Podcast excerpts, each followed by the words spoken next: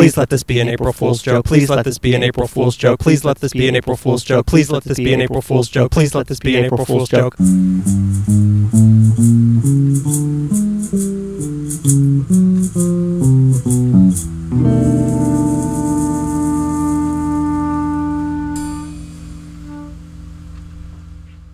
Welcome to Ali Meekly, episode 76, the podcast that'll have you saying, Why aren't you talking about the thing? Talk about a thing. What do we have to say? I've been lying in bed most of the time. I've been eating a lot of hearty meals that last for days. Staring out my window at fast food places, like, Why won't you feed me? Feed me. I had a conversation because my sister and her boyfriend walked by our building, and Uh-huh. she texted me, and we I, we were like Romeo and Juliet talking yeah. out the window on the street, and people were walking by, like, "Can you believe this?" Like, not as they got way too close to each other. Yeah. Can you believe this? And then they fell over. it happened immediately. We've been accidentally watching all of these virus outbreak movies. Oh, like cool. Because I, I we have all these movies, and we're like, let's watch this one. Oh, it's about a horrific outbreak. Oh, yeah. They didn't take away all the, the quarantine movies. no, they did it. The uh, National Guard should take those away. they should us. come into our homes and take them away. And as a citizen of this country, I allow that. I support that, and I they can support the also. fascism. I don't need to carry a gun, and they can also sleep in my house if they want to. and I, I won't say anything. I won't say anything about it. I'll Uh, make him tea. so let's explain for anyone who might be worried and wondering what. Hey, what's that sound quality? Hey, why do I hear birds chirping? Why are there little crickets? It's the running sound of around? Daniel's heartbreaking. we're recording this. We're, we're- I would say we're like ten feet apart. uh, no, we're about like six to eight feet apart. I say closer to eight because I'm almost six feet. And Wow, weird flex, but okay. yeah, we want to see a weird flex? Here I go. We're sitting far apart from each other in uh, what I think it's the Van Nuys Sherman Oaks Recreation Park. We're in the middle of a grassy field. A lot of people going around, being cl- too close to each other, Playing basketball, Yeah, oh taking God, walks in groups, Yeah. playing Uh, tennis. kissing each other's fingers. I say that ju- directly we were talking very judgmentally, but then there's people playing baseball, and I'm like, ooh, I have a glove in my car. Uh, do you need a shortstop? and I do mean short because I'm five foot ten, but you're not. Flex, flex, flex. so yeah, we're sitting far apart. So if you hear a lot of "huh," what's that? Repeat What? that. Uh, what's he saying? What'd you say? Whom are you talking to? I thought Um, you were talking to that dog that walked by you. but yeah, this is uh, this is horrible. This Yep. is, this is a horrible time. Uh, it's very different, It's very different, and by each and not in a good way. Nope. And every every day is getting progressively worse, and every week is giant leaps of bad. It is. It's not even weeks. I predict by the time this episode is out, no one will be able to leave their apartment. Yeah. So if you're wondering, like, how to come they got to? First of all, we have keys to the city. we can go wherever we want during any sort of situation. Thanks to our little research we do we researched where the keys to the city are, and we did a little research on how to pick locks on the because th- we don't both have of those things on the third page of Google web results. Also, how do you get to the room with the keys to the city without the keys to the city? um, you need the keys to the keys to the city. Anyway, I'm practicing my new stand-up routine. Also, I'll It's- be I'm performing streaming it for no audience. My Which- sleeping wife. which is my specialty.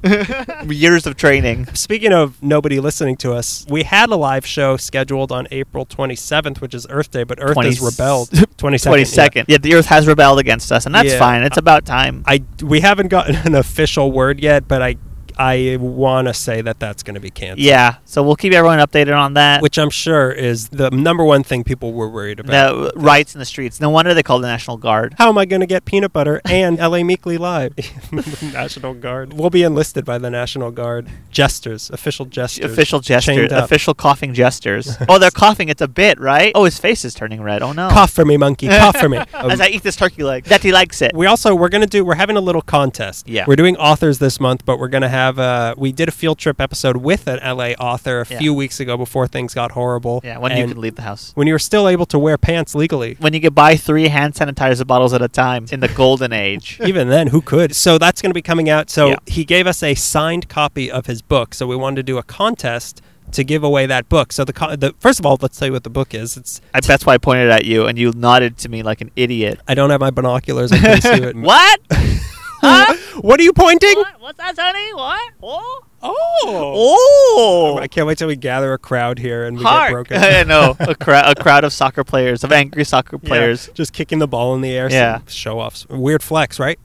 right? They're Right. weird flexing. So the book is 10,000 Steps a Day in LA. It's the second edition. It's by Paul Haddad and it's signed by him. Yeah. This is autographed. So it's a book of different walks you can take around LA, which is a good thing right now. Again, unless the city keeps us all inside by the time this episode comes Yeah. out. So the contest will be on Instagram or Twitter. Post a picture or video or something of you listening to us during the quarantine. Tag us. Your name will be added to the list. It'll be randomized and we'll pick a winner in a few weeks. But since I'm not going near anybody in the post office, either if you live in the area, I can drop this off at your front step and, And then take a photo away. with them, right? Right? Take a photo with them? I set up a quick kissing booth. a kiss for a book. Is that the new contest? If you live nearby, I could drop it off at your doorstep with a little wipe in a bag and you can wipe it down. Or I could take pictures of the things that you want and send them to you. Or you could just wait until this is over and it's safe to safe to just when you thought it was safe to go back in the post office. Am I right? Son of Sam. so that'll be the contest. Again, on Twitter or Instagram, post a picture or video or something of you listening to us in quarantine. Tag us. You'll be entered to win. And you will know if you didn't listen. If it's like a picture of our logo taped to your computer screen and you're like, oh, yeah, I listen. Yeah. We'll know.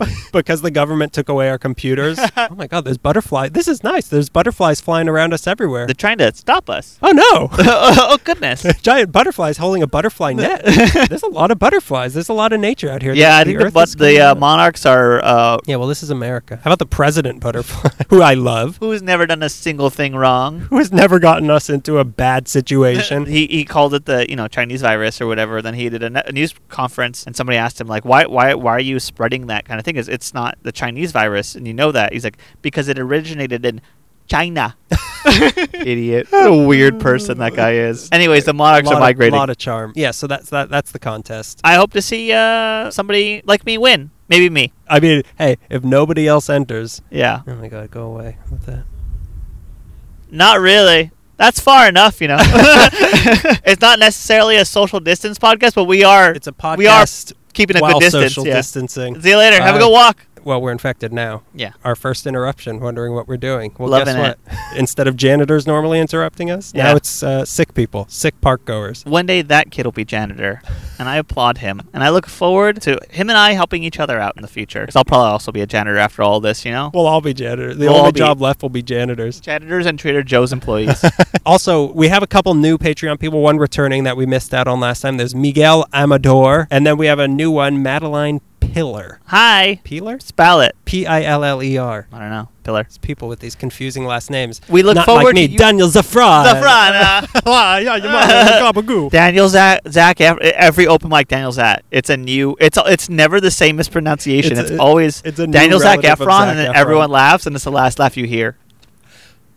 Wait a minute, you're really far away. I didn't hear that last part. Let me go hang out with those social distance fans. Okay, so hey, what did you do in this past month before we all got shut down? I'll tell you, just before we all got shut down, I went on a three-hour walk through Mm. Elysian Park, and I put it in our stories, and it was really nice because I'd gone to a lot of places like Leo Politi Park in Elysian Park. It's tucked away. It's named after the the watercolor artist that I'm Yeah, we've of. talked about him in the um, Angelino Heights. Yeah, thing. that's right. Yeah, because he did a book about Carroll Street and Yeah. Victorian homes and Bunker Hill. Uh, Bunker, he did about Bunker Hill. But like, that's a beautiful park, and I walked by Dodger Stadium, which is all closed up, and I heard gunshots from the police academy because they're practicing. And then I'm Oh uh, yeah, they're practicing. practicing. They're- How many bullets does it take to take down a, a victim? Um, and then my uh, my boyhood best friend picked me up. He saw me walking, which I shouldn't have gotten in the car, that's but he's like, "I'll take you inside idea. Dodger Stadium," and we went. Real bad idea. I hope it was worth it to see an empty baseball stadium. It kind of was. I was very sad. What about you? What'd you do? Lock Boop. yourself up, barricade the windows, Uh, put uh, put your dresser in front of the front door. Well, I don't want anything to get through the cracks. God, my stupid building. I, I told you, but the day after they were like, "All right, no, only emergency maintenance," and then the next day, like, "We're coming into all of your units Oh to measure your windows." no, so we not. told them, "No, yeah, you're not coming in here." Yeah. Oh, there's a, do- uh, dogs are going to start running up to us now. Are you doing a woof cast? A social woof woof? Yeah, kinda. Go away. What I did in the past month before this happened was uh, I went to a restaurant. What was that like? I can't remember. What was it like What to not eat a bunch like? of old rice that you had in the back of the cabinet? It was Mofongo's in Oh. North Hollywood. It's a Puerto Rican place, and uh, we, You're very I, cultured. Um, yeah, I don't know. I mean, oh my god, wait, my timer's going off. oh, I know. Wait, something's I've been going hearing it for like three minutes. Oh no, I snoozed. well, you know what that means. You lose. I did I say losed? You snoozed. You losed. You snussed, you lost. So I went to Mofongo's. You know, it's p- Puerto Rican. I- there's this Puerto Rican virus going around, and it's called the merengue. it's a Puerto Rican place, and they do mofongo, which is like it's like mashed up plantains with like bits of chicken crackling in it so it has like a it's like chewy but also kind of crunchy and then they top it with this sauce and i got fried chicken on top of it really good That sounds really good. really good and they i think they're still open for takeout and you know whatever most restaurants are doing if Yeah. you're comfortable with that Yeah. but once this is over if any restaurant still exists go there very good and really nice people I always thought that I would never experience something like the day that Prohibition ended, like the celebration in the streets. But I think that when this is done, we're all gonna meet at an Applebee's and freak out. can Just- you believe i can order scampi again I'm gonna be shaking everybody's hands. And hear me out. Not after after this is all done, I'm never I'm- washing my hands again. I've washed the top layer of skin off my knuckles, and it's you look like I look you- like a boxer. I was gonna say you look like the Invisible Man, but what he would look like without bandages, which is just invisible. You- he looks like nothing. I think we should start. we have a listener question. Okay, hit me with it. I haven't told you about this one, but it's a stupid one. It's from A Martco on Instagram. You know Okay. him. I do know him. Yo, Alex, one of the groomsmen at my wedding. Handsome guy, His question. strong hands. I'll never find those again. I'll never be able to experience those. I've been thinking about hands. those strong hands this whole time. Like God, So his question is, why does Daniel put fries in his pocket? This is a personal question. Be- can I answer it? Yeah. Because you're an old man. Because you're a weird old man who likes to play chess in the park, and you. Oh, I'm gonna need these cold potato slices later. No, I record podcasts in the park. and yes, I will need these cold potato slices later. Mofongos, plantain slices now. I don't think this is, apparently, this is weird because several people have pointed it out before. I don't do it that much anymore, but I know that I've, I've walked that into Staples Center with a pocket full of french fries from the pantry. That's like a that's like an old twenties lyric about you. This is a the pocket new- full of French fries. this is the new update to the uh, Pocket Full of Posies Plague song for the quarantine. Pocket Full of French fries is it's worth two in the bush. I don't do it as much, but like if I'm going somewhere, I know that one time, and this even now I recognize was crazy. You and I went to see a movie a long, long time ago, and I put a hot dog in my Yep. pocket, It, like the a movie fully was loaded. There Will Be Blood. it was There Will Be Blood. yeah, yeah. and you were you, and you were like, they're not gonna let me in with this, and I don't want to eat it now. Like I wolfed mine down before the movie, I think, and you you're like. I want to eat it and watch the movie. I want to watch this three hour long dry commentary about greed. I think that this movie's going to be about hot dogs. I think the blood is a metaphor for chili. Ketchup. I think it might be ketchup. That's weird that I put a whole hot dog It in was, my pocket. But and you couldn't French be fries. talked down. No, I, I refuse.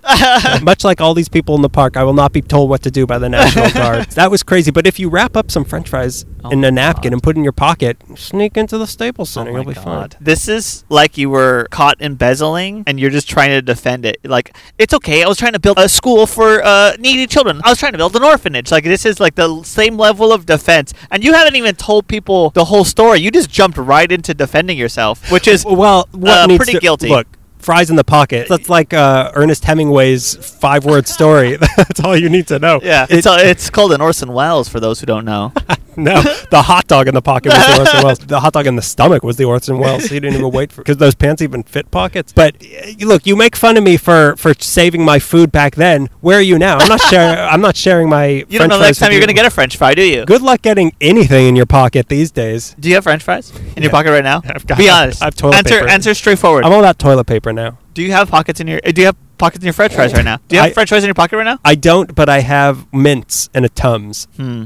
Yeah. Empty your pockets. No. Empty your pockets. No, the National Guard is not here. I'm not. I'm not emptying my pocket. Let's really get into the episode now. Now it feels like you getting into the episode is a diversion. No, it's okay. Just keep talking. Oh wait, do you have any mustard in your pocket? what a weird combi you are. Do you have mayonnaise in your pocket so I can eat with my not French fries? With my medicinal potatoes? Let's get into the actual episode. This isn't about who has what in their pockets. Nobody has anything Or in their who- pockets. how tall who is? Uh, look, I'm just as confused as to why it smells like Fuddruckers in this park so strongly. Oh, they closed the Fuddruckers, by the way. Really? Yeah. Why wouldn't they? why, why was it open for so long is a better question. So this month we're going to be talking about authors. We're thinking about like an outbreak sort of thing, but we've already done the plague outbreak twice, and Yeah. I don't think there's anything else to be said. I, I'm sure that the 1918 Spanish flu swept through the LA area, but I'm so sick of reading about flu sweeping through areas. I, I kind of wanted to take a break. Yeah, and what a break we had with I, what? What? Huh? with four authors of Los Angeles. That's what Four- we're authors of Los Angeles. Pulp authors of Los Angeles. Yeah, we didn't know that going in. We ha- that wasn't our goal. Yeah. but once we all were drawn to who we wanted to do, we're like, oh, this is all just comic book stuff. Yeah, I comic had my book without pictures. I had my gal, and I wanted you to do one, and then you were like, "Well, what about these two? And then we're like, "Well, if we don't do it, then we're stupid." And then it turned out they're all pulp writers. Yeah, let's get into it. Walk it. us through the first one. All right, so this first one is the man whose name is almost the name of something on a menu at a Mexican restaurant. Edgar Rice Burroughs. Oh this made me so hungry to. I I mean, type rice over look, and I caught you in a loophole. You didn't ask me if there was a burrito in my pocket, you idiot. you stupid idiot. Damn it! I'm only allowed to ask three questions. I have to pick one food item, and, And ask now it three you have to wander the desert for 20 years without any hand sanitizer. Why wouldn't it have been a burrito? Why wouldn't it? Why wouldn't it? I should pick burrito. to keep in mind for this story, I don't know about your people, but I learned from this. I don't know about you. Describe people. my my facial expression when you said that. You made a as if I had just said the word Mexican restaurant very enunciatedly, much like Donald Trump. Mexican. Because the burrito came from uh, Mexico. I don't know about the authors you covered, but mine, it turned out authors are not successful. Like, none of mine were like, oh, I grew up and I wanted to be an author. Like, these were all unsuccessful people that were for that had to write because that was all they had to do. I didn't necessarily have that, but I'm interested in All you telling well, the story. Okay, so keep this in mind. Edgar Rice Burrito was a failure who didn't know what he ever wanted to do with his life. Cool. So for mo- most of his life, that is, he was born September first, eighteen seventy-five, in Chicago. But his life was constant moving and restarting, like all the time. As a kid, he changed school six times. Oof. Here's where we talk about diseases, usually due to disease outbreaks. So the next Edgar Rice burrito is coming. So one time during a diphtheria epidemic, he got moved into the only private school in his neighborhood, which was an all-girls school. Hey, Edgarina. What? you want to come shake my hand? I've got diphtheria. then in 1891, influenza outbreak hit Chicago, so he left the state completely and went to live on his brother's cattle farm in Idaho, and then met cow disease. With school being a bust, like you're Yeah. not gonna you're not gonna learn school in Idaho, which is what the sign says when you drive in. Schoolin's for Nevada. you want to learn something? Get to South Dakota. Can I pet that dog? While he was in Idaho, he basically became a cowboy on his brother's farm. An emphasis on boy because he was like 15 years old, and he spent most of his time with other cowboys and murderers because this was just a, it was a year after Idaho actually became a state, so it was Oh. still the Wild West. It was basically Australia. yeah, it was Yeah. Australia now. we always even in an outbreak, we're still finding made up ways to make fun of Australia. I'll be like my dying breath, like, "But what about Australia? Goodbye. so he spent about half a year here in Idaho, but a war started brewing between the cow people and the sheep people. Say that sentence again. A- Slow. A war started brewing between the cow people and the sheep people, which led to his first story the cow people versus the sheep people, which is ridiculous even for Idaho. that that there's a separation between the two, right? Yeah, the, no, it was two different. Like his his brother was part of the cow people, and then whoever else was part I of the would sheep think about being a sheep people. That's gross. I'll be here with this cow. moo moo. not Baba, Moo Moo. His parents didn't want him being a part of that world anymore, Yeah. so they sent him back to school to Phillips Academy in Andover, Massachusetts. He failed at this and was expelled. So then he went to Michigan Military Academy in Orchard Lake, where he tried to drop out in his first year. the cows, they call me. They wouldn't let him, so he stuck on, and he managed to become a trick rider there and an ace shot What's a trick rider? like uh, like what you were telling me your grandpa did with ropes, but Oh. like I, I assume that like he would be on a horse doing rope tricks, or Okay. maybe he made the Oh, I see. I don't know, maybe he was He had to write prostituting horses. Or a writer. Writer, not writer. No, Writer. He was not writing. He was never a writer. he was always a writer. I've already established that. He was a writer, though. he graduated from this 1895 and he was hired as a teacher because he had applied to get into West Point and he failed to get in. So now he had no idea what to do with his life. So teaching, I'll just do that. Why not? Those who can't write. those who can't ride um, join the sheep people. Teaching, it turned out, was also not his thing. So after a year, he decided to join the military. And thinking he could advance really quickly if he did something really heroic, he requested to be placed in the most dangerous place he could. So he was rejected by the Rough Riders, which was. Uh, was it Teddy Roosevelt? Yeah, Teddy Roosevelt's Yeah. Bang Bang Shoot. His Bang Bang Shoot Club. His trick, his trick that overtook Cuba. so he was rejected by the Rough Riders. He ended up being placed in the 7th U.S. Cavalry, which was Custer's cavalry, but this was post Custer. Okay. No Uh, custard cavalry. Not Custard, Custer, not Rider, Rider. Got it. Wait a minute. It's custard, isn't it? I've got custard in my pocket. I'm sorry. I've been holding out on you. So he was stationed at Fort Grant in Arizona, where he said his job was to chase the Apaches. and once you caught them, sir, Well, here's the thing. He said, I chased a good many Apaches, but fortunately for me, I never caught up with any of them. He would have been killed immediately. yeah, they would have they yeah. would have made a toy of killing you. So in reality, he was mostly just digging ditches and patrols where I don't think he actually saw any Apache. But Yeah. this didn't work out for him either because while he was there, he found out he had a heart murmur. Which prevented him from being promoted any further in the military. So he had his rich Civil War veteran of a daddy pull some strings and he got him discharged in 1897. So he's just, he's constantly plugging, looking like, all right, am I going to make and this is the thing. Yeah, uh, is, this is it. I think I can make money doing this. Yeah. Oh no. Oh, golly, no. no. Oh no, it's hard. now he decided to try his luck again in Idaho, where the, the war was over. Yeah. Sheep bodies. Everywhere. school's burning all the time. School is out forever in Idaho. The sheep people and the cow people made up their differences. Yeah. Is there another alarm? I feel like I keep hearing alarms. If you hear my alarm go off again, I'll signal you. yeah, just come and tap me on the shoulder Yeah. and then give me a quick nibble on the cheek.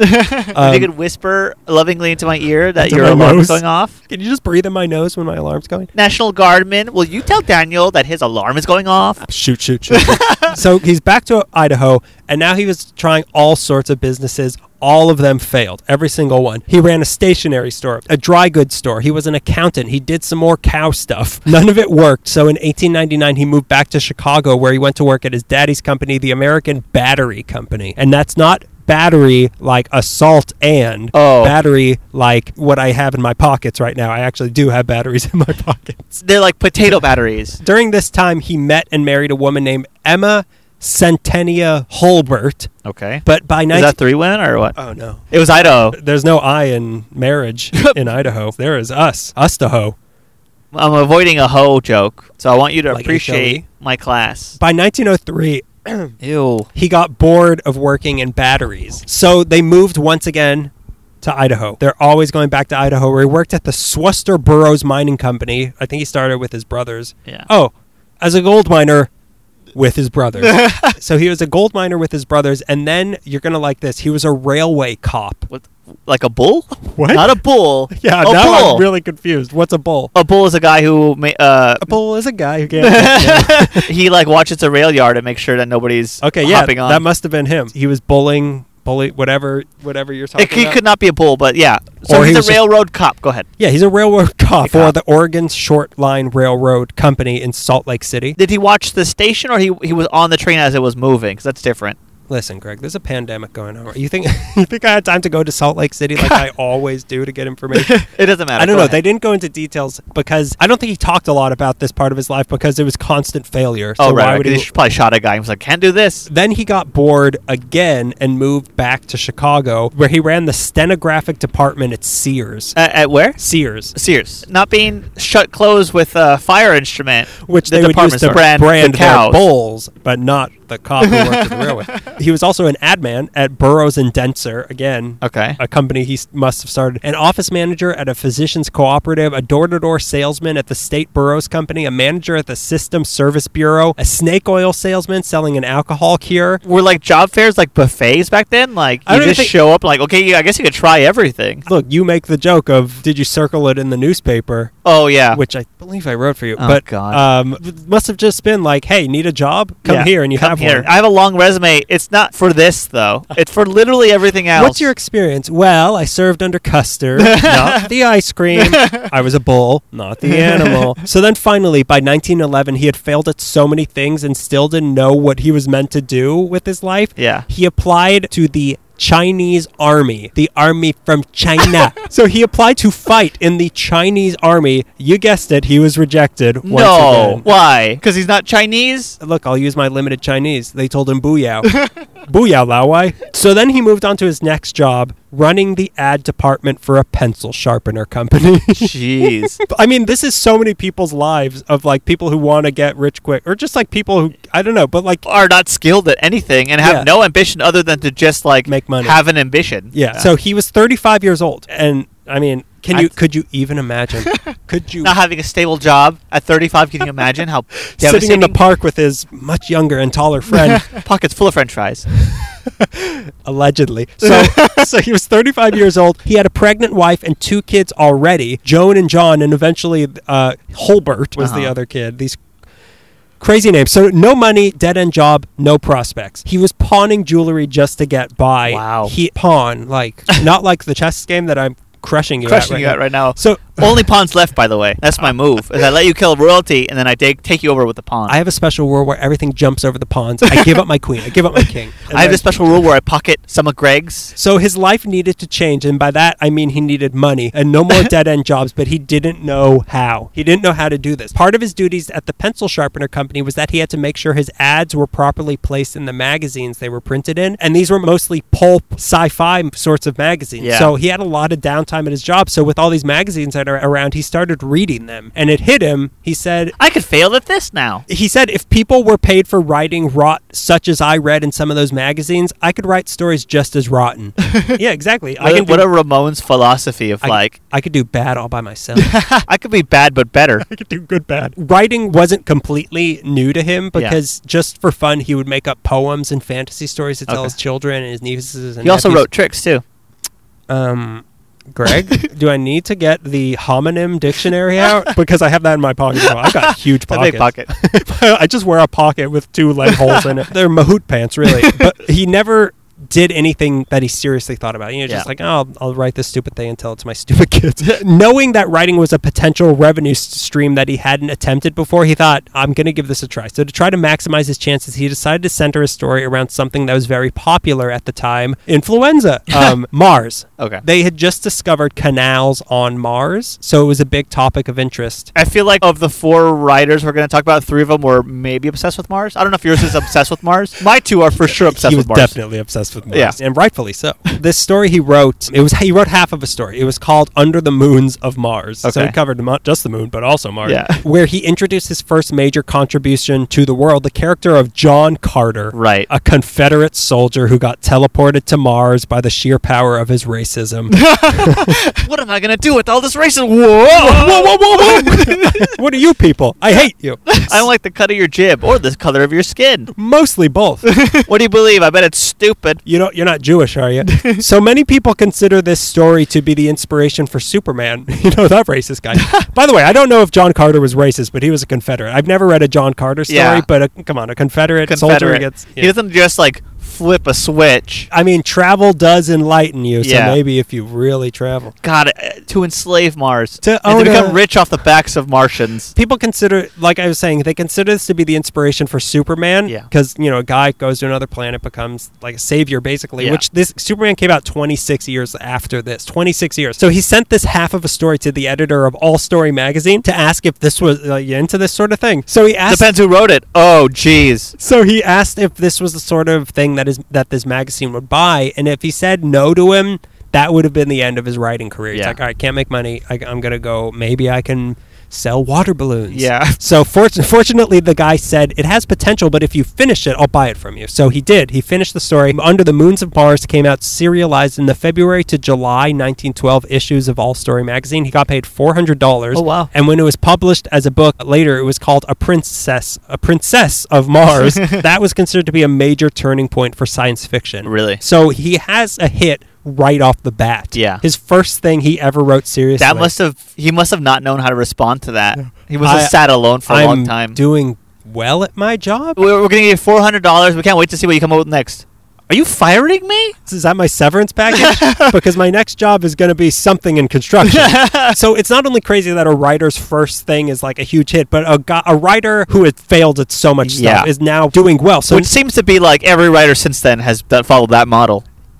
every single writer has been greatly successful right off the bat. So now it's time for a second one. For his next story, he really wanted to write a historical fiction tale set in old England. And With ma- a Confederate soldier. Jo- Robert E. Lee got transported to jolly old England. Not so jolly anymore now, is it? So the magazine editors were like, "No, we give us pulp. We want space. We want weird Yeah. stuff." He wrote another space thing called Dejah Thoris, Martian Princess, which he felt was so weird that he was worried his publisher would think he was insane. So he sent it in under the fake name Normal Bean. Say the name again. Normal Bean. Wow. As in, my brain's normal. ain't That's it? me. Don't check me. Don't you dare send me to a doctor. so he eventually changed it to Norman Bean, and then at one point he also used John Tyler McCullough for some. I don't know what sort of. What- Yeah. what's that pun? Uh, it's almost like, oh yeah, normal bean's a joke. My name is the name that you just said. That I don't remember. John Tyler McCullough. oh no, now That's a John normal Tyler- name too, right? Now John Tyler McCullough is popular, and no one wants Edgar Rice. I'm Oh, John Paul Jones. I'm Davy Jones. so that was the name for this second story. So now for his third one, he wanted to do something a little different, something closer to home than Mars, but still different and exotic from a place that might as well have been Mars for him, and how likely it was he had ever been there, Just past Idaho. anywhere outside of Salt Lake City, Idaho, or Chicago. Where? Africa. Okay. Mother Africa. In the October 1912 issue of All Story, which was just three months after the Mars story Yeah. wrapped up its its run, he had his new serial Tarzan of the Apes. Was this at all influenced by? They just discovered canals in Africa. yeah, and they're just like, dude, we got it. What, there what must could have be been in there? Yeah, yeah, must have been Africa in the news, and he's like, yeah, I Yeah. could do that. So he sold this one for seven hundred dollars, Cool. and even more so than the Mars story, this one was huge. Yeah. So they shopped this one around as a book, but for some reason, people kept saying no until 1914 when it finally came out as a book, and this thing blew up like nothing had ever blown up before. Right. 'Cause- This was the Beatlemania of the what Yeah. twenties or Uh, teens, The- Teens, the, okay. early teens. Yeah, it was. Everyone had their Tarzan wigs, on, which we, they kind of did. they, they would they would literally drop a book on the ground and it would just women girls screaming at it, yeah. Oh, ah. crying. Yeah. So people bought this story up like they had an ape man deficiency, like it was toilet paper during a coronavirus outbreak. Hey, Am I right? Oh boy. oh, let me eat these. I haven't washed my butt in nine days. which is barely longer than I normally do. so he wrote sequels to Tarzan. In all, there were 24 sequels to Tarzan. Are you gonna at some point talk about? You'll probably get to you reading Tarzan, right? Uh, No, I didn't, but we could talk about it. Okay. The ending of Tarzan uh, made me cry. Like, yeah, you were, you were like shook up a little bit. It was okay. So here's the thing, that- which I kind of get to a little bit later. His books are so readable because they're they were serials. So it's Yeah. like like every three chapters will basically end with like a cliffhanger Yeah. or this huge plot point, and you'll want to keep reading because Yeah. that's how that's how pulp works. and that and that's what makes pulp so wonderful and accessible is that it's not weighed down by describing the decorative Yeah, arches of uh, col- like the columns of a building. It's just like we're here and we're here and we go and we're here. We'll kind of get into what is art a little Yeah. bit later, but like this isn't, you know, like I'm not reading like Henry David Thoreau. Yeah, exactly, Describing yeah. a winter for 40 pages. this is so readable, and we'll get into the con, like you know, the, the problematic nature of Yeah, yeah, Tarzan. for sure. But the story of it is so. People like what we're doing. Hi. Hi, Tarzan fans. By the way, there's people coming up behind you also. This is making me so nervous. Yeah. What was I talking about before? We were everyone- talking about art before versus all of our fans Yeah. found us. There was so much snuck into that story that was so much more heartbreaking than I ever expected Yeah. from Tarzan. You kind of just thought like he bangs his chest and you're Jane and I'm Tarzan. Exactly, which I was fully prepared for. if that's all the book was, I would have been happy. But Yeah. there was so much more to it. It's understandable why this became so popular because it had a little bit more going for it than like the story of the killer. How dare you? Um, were you taken aback reading about having read Tarzan, Mhm. having felt something by Tarzan, and then reading how he failed at everything? Were you like, no, I kind of like that because with both of my authors, it. I mean, maybe this is just hope for myself of like Yeah. he didn't write his first thing till he was thirty-five. Yeah, It- and he ate it for a long time in his life, and he thought that that was the end. And then Yeah. Anna, Anna Lark was like, "I can write about an It- ape man." It kind of was uh, a little bit disheartening of like, oh, you were only doing this for money. I don't know if you enjoyed this, but you could do this and you could make money off of this, which is kind of like, oh, but where's the like? Who cares? Who cares? Yeah. and you found an audience, and the audience is still talking and about it's you. good, and it's Like, good. so- it's yeah, so- that James M. Cain hated. I think he hated all of his pulp stories, I- but that's all anyone wanted to read. Like no one I- remembers anything he wrote other than that. Yeah, I like that more so than a writer who's too precious about Yeah. about the craft, Yeah. which is a great pulp story. okay, so this was a huge hit. There were Tarzan costumes, there were Tarzan bathing suits, there was Tarzan ice cream, Yeah. Tarzan toilet paper, which I it's still- just leaves. I, I can't bear myself to open that package. Collector's item. yeah, I'll Here's just take a bunch of showers. Just leaves, old leaves. So there was a daily Tarzan comic strip in newspapers worldwide. There was a Tarzan radio show that starred his daughter Joan Really? as Jane. Really? With her husband playing Tarzan. Oh, that's great. Did they? They didn't put it on. What do you mean?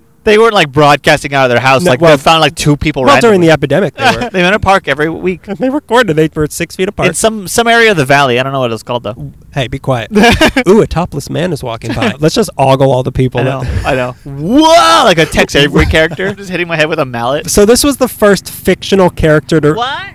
Sorry, there's an airplane. Sorry, people aren't respecting the rules of travel right now. That's how now. far I need you to be away from me is helicopter distance. So this was the first fictional character to really become a branded sensation Okay. like this. It was pre-Zorro, and like I said, it was decades before Superman. So this was the first big thing. Yeah. Biggest of all were the movies. The first attempt at a movie of Burroughs stuff was 1970s The Lady and the Lion by the Selig Polyscope Company, which are two things that will never be remembered. also, when I read 1917, I was thinking about the movie, like what was Right. going on in the movie 1917, and then meanwhile in Hollywood, The Lady and the Lion by the Selig Polyscope Company. Are you sure this, this lion skin thing fits me well? Don't mind that face paint. um, sure, it's offensive, but it's also toxic, This won't be offensive till we're dead. which will be soon. but the first Tarzan movie was a 1918 silent by the National Film Corporation of America, starring Elmo Lincoln, Oh. which was Abraham Lincoln's forgotten son, more of a puppet than a son. It premiered on Broadway in downtown Los Angeles and became the first movie ever to make a million dollars. Wow, really? Yeah, so the talkie versions, the you know, they made so many of these, so many of these movies. The talkie versions were starring Olympian Johnny Weissmuller, who we've talked about Yeah. in the 30s through the 40s. And all, they've made 41 Tarzan movies, serious? which Burroughs hated. He hated all the movies? Or he very hated that they were quickly, very movies? quickly. Okay, uh, the man who's doing this just for money is not going to hate that they're Oh, making movies. true. But I, I think you know the first he was on board for a little bit, but like after Yeah. a while he started hating it. Yeah. There were 57 Tarzan TV episodes also s- so far. Yeah. Once my pilot gets sold, there will be 57 Tarzan in a New half. York? Tarzan during the coronavirus, which is all I've been working on. so what this meant for Burroughs was that his new job was a full-time writer and his money problems were over for now. Right. With all this new money lying around and all these TV, movie things and radio shows being made in Los Angeles, he figures why not why am I not living in Yeah, Los well, cut off the middleman, which is Idaho. cut off the middleman, which is a game we used to play in Idaho when we would butcher the sheep people. Today, as the middleman, oh no, my name was pulled from a, a bag of rocks. Yeah, because they didn't have paper. Idiots. You Idaho idiot. You're almost as stupid as the people from Australia. this happened in 1919 when he bought 550 acres of land in the San Fernando Valley from none other than our old friend of the LA Times, Harrison Gray Otis. You're kidding. That's who we bought the land for. This land was You're in that Tarzan guy? I hate it. I believe he's a commie. this land was in the hills above the southern end of what is now Reseda Boulevard, and under Otis, it was called Rancho del Cabrillo. With his enormous mansion on the property, the house was called Miraflores, which is how Dracula would say it. Rancho de Dracula. Rancho del Dracula. so under Burroughs, it would be renamed in honor of where all this money came from. John Carter of Mars Ranch. You're- no, it was no, no, no. Come on, come You on. You just too many repeat- yolks. I'm yoking. I'm making a yoke. Yeah.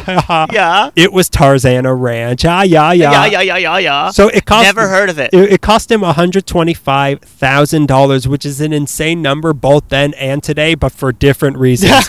and it was worth it. The property went all the way up the hill. Basically, it like kind of stretched into Malibu. Like this Really? was a massive amount of land. There were gardens, and it was also like all done for him because Otis had made it all. So like Yeah, you just ready. step right up. Yeah, it's fully furnished. Step right up. There were gardens, orchards, horses, pigs, cows, no sheep, chickens. Clearly, uh, lines were drawn in the sand a long time ago. I'll be goddamn rootin' tootin' hell if there's, a, if there's a sheep in my property. All of them were branded with a Tarzan symbol. You're so kidding. they knew that what the property was. Ow! so uh, it's more of a King Kong brand. it also said that there were registered goats. Which I assume means goats that had to go door to door when they moved in to tell all other neighbors that they were goats.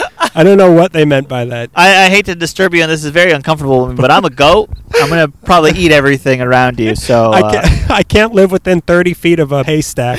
so the house itself had 20 rooms, including a ballroom, a huge library, and a dining hall. Every Friday, he'd invite the staff who worked on the estate and all of his neighbors to come over to watch a movie. And about 200 people would come every single week to watch a movie in Edgar Rice Burroughs' house. that's a party. that's a party, which I was reading that the way we think of things today. Like, that's not safe. Like, we can't Nah, do that. that's not safe. I'm dying to go to one of these parties now. That would be so cool. If you're somebody who has a giant home with a library and a, Yeah. and a dance hall inside, have me and Daniel. Well, just well, have me and Daniel, but he won't come. What? No, sorry, it's the distance.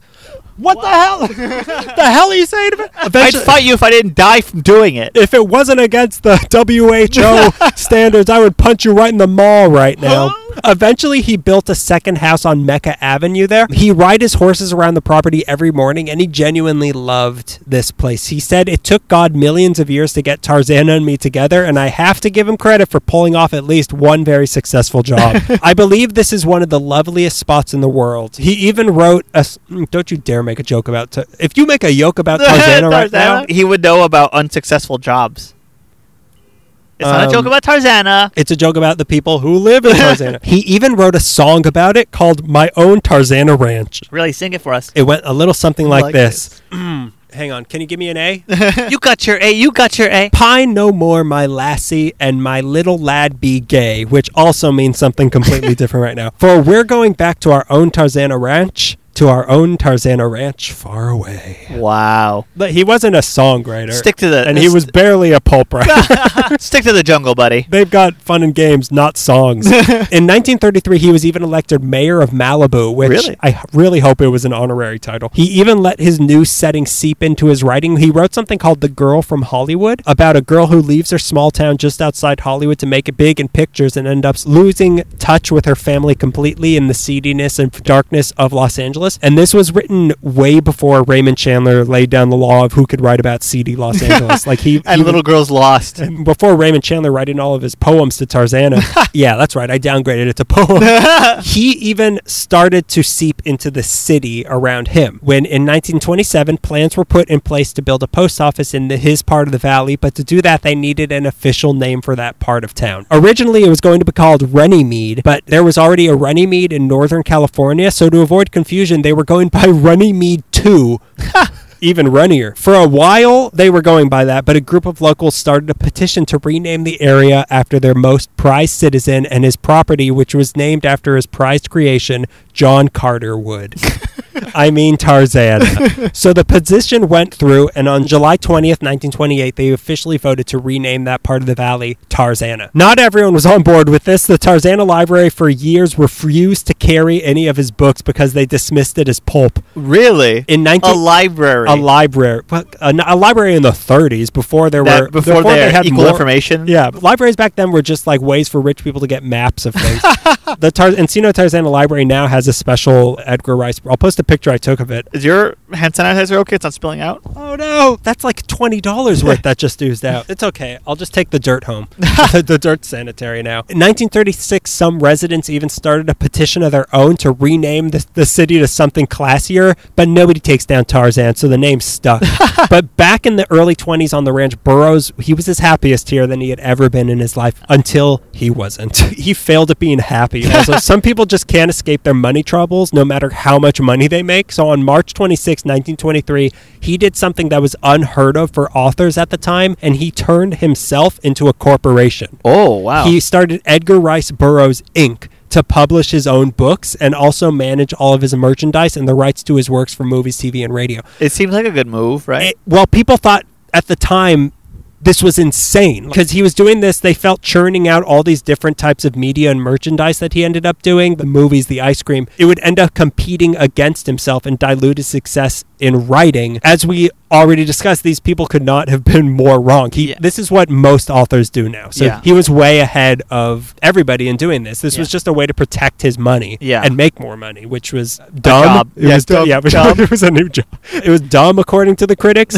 Problem was, even with all this money, old Burroughs still liked buying horses, cars, and alcohol. right. So, in an attempt to get more money, in 1922, he started selling off parts of his property to be subdivided Right. into new plots of land. So, he sold 50 acres from where Tarzana Drive is down to Ventura Boulevard between Avenida Oriente and Mecca, which made room for 63 businesses and 139 homes. Wow. This was followed by even more the next year. They were marketing the area as the gateway to the sea. And I don't know how you get to the sea from no, there. And uh, the gateway to the gateway to the sea. the ads read that these new plots were an artistic colony on high class residential acres open to all who expressed artistic desires through the medium of picture, flowers, or vegetables, furniture, drug, plumbing, poetry, or the screen, but artists in each his own field, and each a lover of the beautiful. Chosen by Edgar Rice Burroughs, author of the Tarzan stories, Tarzana is the pride of the beautiful San Fernando Valley. Say it. Go. I dare you. Say it. you know it is. So nice of you to say. Do you know that you can buy one of these acres for $1,500, the price of a city lot in the poor district? so this didn't work, so he had some guy dressed as Tarzan getting people to buy stuff instead. Did that work? It, it worked a little bit, and if you wanted a plot of land, you would literally send a check or an envelope full of cash to Edgar Rice Burroughs' office, and you'd be a landowner. Like that's all it took. That office was at 18354 Ventura Boulevard. It's still there as the headquarters of the Burroughs Company, where they have the, they run the trademark on Tarzan. They sue That's everyone. still out here? It's right across the street from, fittingly, the Black Bear Diner, where, Oh, okay. where the um, sugar mill is. It's Yeah. right across the street. Is it? It's there. I want to go there, Yeah. and I dare them to sue me. I dare you. I dare them to kick me out. I'm going to make another George of the Jungle. I dare you to sue me. You're trespassing my heart with your Tarzan stories. How about I sue you for making me embarrassed in front of my macho friends? But his money troubles weren't getting any better. So in 1924, his family moved out of the old Otis Manor and into that smaller house they had built so they could use the manor as the clubhouse for the El Caballero Country Club that he built on the property for even more income. So then this whole tenuous situation came crashing down with, you guessed it,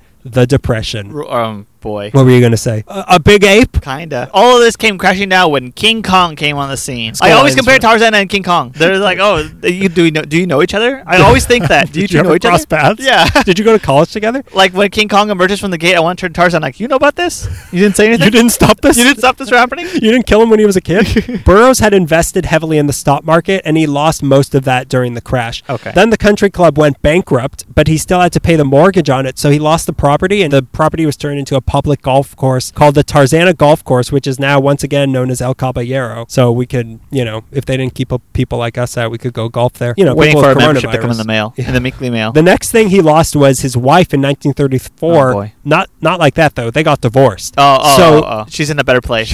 Beverly Hills. um, so he could remarry a woman half his age, Oh. Florence Gilbert Dearholt, who was the ex-wife of one of the actors from the Tarzan movie, and then they did. They moved to Beverly Hills. So now, with the family he had fought so hard for dissolved, he finally sold off what remained of Tarzana Ranch for good in the late 30s for thirty thousand dollars, and moved with his new wife to Hawaii. Whoa. The safest place to be at the outbreak of World War II. oh no, Pearl Harbor. Burroughs decides after Pearl Harbor to take it upon himself to provide his worth once more to the military and help America win the war. Okay. He started with divorcing his new young wife, and then he Beat joined. him. You're Take welcome, that. Uncle Sam. Are you Take single? that, Heinrich Himmler. Then he joined up as the oldest war correspondent in the country, and he did reports on the troops in the Pacific. Really? Yeah, so he- apparently he also covered the Marion Parker murder for Oh. the Hearst newspapers when that happened. Little Marion Parker. So he had experienced newspapers writing a little bit. Yeah. Trying to keep your uh, fries warm by stuffing old pages into your lap. I don't want them to blow away because who knows what's on them. And Oh, I'm, right. gonna, I'm gonna self-immolate after this. this is the kindling. I'm any message from Mission Impossible. I'm a movie by the Coen brothers. but that old heart of his started acting up again, and after a series of heart attacks, he had to come home from war. oh, that's right. He had a murmur. Yeah, And a it- murmur. a mur- a moo moo. He's got a heart moo moo.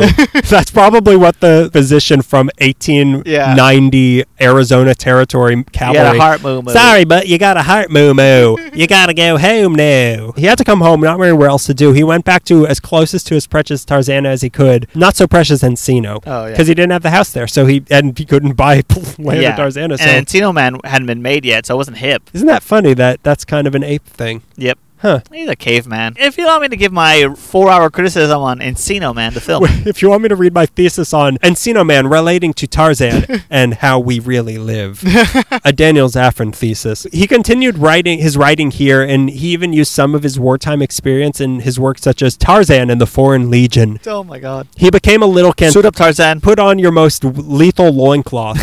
he became a little cantankerous in his later days, referring to himself as OB, which people assumed was Old Burroughs, but it was actually Old Bastard. Whoa. He, he wrote in 1948, 52 years ago, an army doctor gave me six months to live, and I'll bet the goddamn old drunk has been dead for 20 years.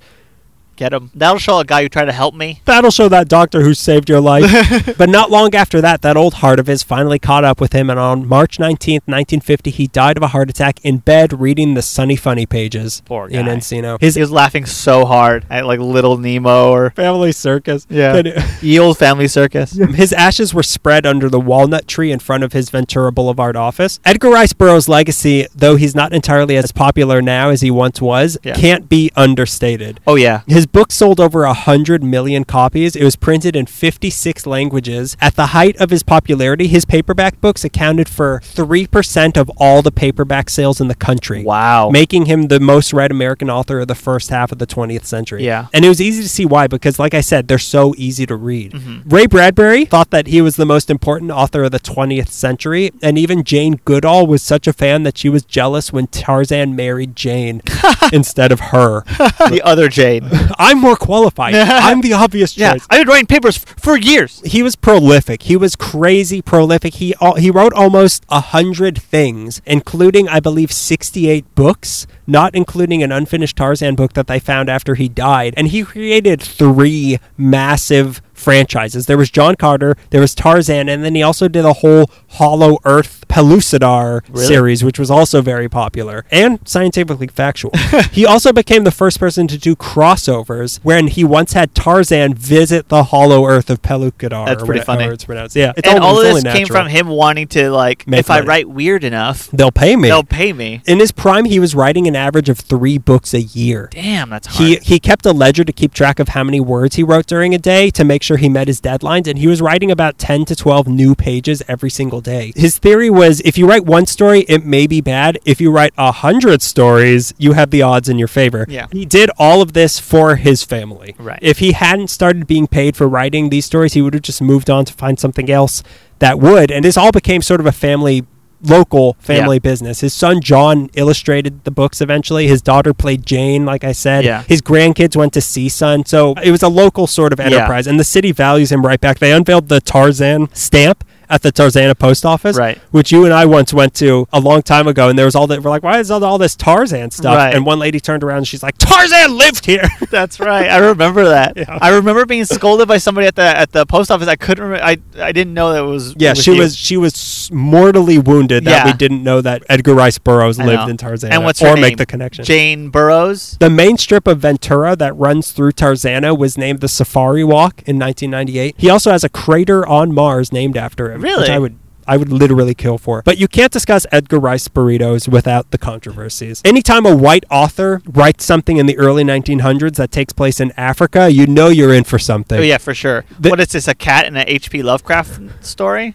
What? Do you know what the cat's name is? No, really, I Yeah. didn't know that. Yeah, Huh. awful. Anyways, go ahead. There were some not so flattering portrayals of Africans in the books, and even deeper than that, the idea of a white guy born of British nobility that grows up in the jun- uh, to rule the jungles of Africa is very sticky, Oh, yeah. but also very of the time. This isn't more racist than the accepted level of racism at the time, which is to say, it's still racist. Yeah. You know, like it's not like It's not trying harder to be the most racist thing. Exactly. He wasn't H.P. Lovecraft. um, but it also didn't help that this was around the time of white flight and all the racial housing Yeah. covenants. So knowing that he was like, people like Mars, I'm going to write about Mars. Like, like you can't help but feel like something seeped in. Like you kind of knew a little bit about what you were Yeah. what you meant by all this. On a less important level, the book was also controversial amongst anthropologists who felt that a man who could swing around trees like that could never have been raised by apes. That's ridiculous. He must have been raised by orangutans.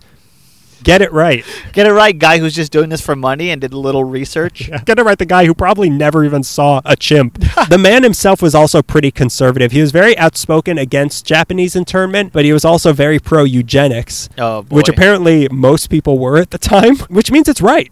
the only reason he didn't have sympathy for the Nazis was because he hated Germans so much. But putting all that aside, if you can, you can't deny the impact he's made on pop culture. Like I was saying, you can dismiss pulp, as a lot of people do, but name one thing that T.S. Eliot wrote. Yeah. Even if you can, name one person who has actually read it, read it and enjoyed it. Everybody knows Edgar Rice Burroughs' most famous creation, and you probably even hear the roar in your head Yeah. when you hear that name. Yeah. John Carter of Mars. Yeah, that's Edgar Rice Burroughs. Well, you started off. Uh, you started us off. Off. You started us.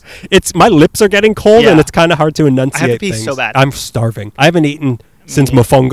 You started us off really well because we're going to talk about two people. come on, come on. Come Oh, on. This whole audience that gathered six feet away from us. Do you all agree?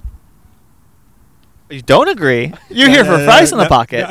you smell the French fries. You're not humans. You're a bunch of dogs that got loose. The next two people I want to talk about are incredibly influenced by Edgar Rice Burroughs Mhm. and Tarzan and John Carter. First one we're going to talk about is somebody I've mentioned a couple times in previous episodes, and I've always wanted to concentrate on her if we ever got to a writer episode, and here we are. Let me talk about Leigh Brackett. I always wanted to talk about her if we were in a lockdown quarantine situation. Pull the cord. It's happening. This segment's going to be called Sincerely Muscles. we'll Alright, get to it. I, I thought we were done with Tarzan, but okay. Leigh Brackett was born on December 7th, 1915, a day that will live long before Pearl Harbor was attacked. She's a hometown hero, born and raised in Santa Monica, and an address I cannot find for the life of me. She was raised by her mother. back then. What? Did they have addresses back then? Yeah, you're by the rock. You're Yeah. two houses down from the rock. Do you live on beach or road? She was raised by her mother, Margaret, and her maternal grandparents after her dad died of the flu pandemic of 1919 that swept the globe. Two authors so far affected by this. Seriously. Her family moved around the country quite a bit before. Who said we're not topical? Who said they're not relevant? Who said they're not funny? Crowd? You're jeering us. Who said that they're calling the police? Her family moved around the country quite a bit before settling down in Los Angeles. I can't even find out whereabouts. Like her early years are kind of like the same five things over and over, but I can't find where they lived. I know that she at some point lived when she was pretty young in Pasadena, not far from the home of Howard Hawks. I don't even know if he was living there at the time though. Like Burroughs, she moved around quite a bit. Her education was not stable. Mm-hmm. Um, Authors are dumb. We know that. We know that, right? Her moment comes when she's eight years old, when someone gives her a copy of Edgar Rice Burroughs' The Gods of Mars, and she says, Wow. I was never the same after that. Suddenly, I became aware of other worlds out there, and then from that time on, I was destined to be a science fiction writer. I've already in, in me as Edgar Rice Burroughs have already influenced both of your people. Take that. Take the hell that. have you done for me? I guess I'll be reading your research now. I'm not touching that paper. Um, come on, touch it. Shake my hand. Shake my hand. Don't stop being rude and shake my hand. I did a good job. Shake my hand. She attended a private girls' school in Santa Monica and was, by all Just accounts, like Edgar Rice Burroughs. that's how she knew him. they were dual prom queens. she was by all accounts a tomboy. She was tall, she was rebellious, and she was athletic. All the things you need to be a pulp action hero. She excelled at volleyball. I. Androgynous. Her most tomboy characteristic was reading books meant for boys, like the works of Robert E. Howard, who created Conan, Hmm. C.L. Moore, who I didn't know was a female until I started doing research, Edgar Rice Burroughs, and H. Rider Haggard. Haggard? H A G G A R D. Haggard. oh, like Merle Haggard. Like Merle Haggard. Yeah. Merle Haggard's uh, his little boy. She was a lifelong fan of science fiction, and much of her fiction was born out of her love of Tarzan and John Carter stories. She was so Crazy. excited by these stories that she began, of course, writing her own amazing stories around the age of 13. Another influence was the theater program at her school, where she was introduced to plays, and from what I could tell, was writing them and watching them performed. She declined as co- what Gumption. gumption. She declined a How college many times scholarship. are you gonna have to say what? Wh- What?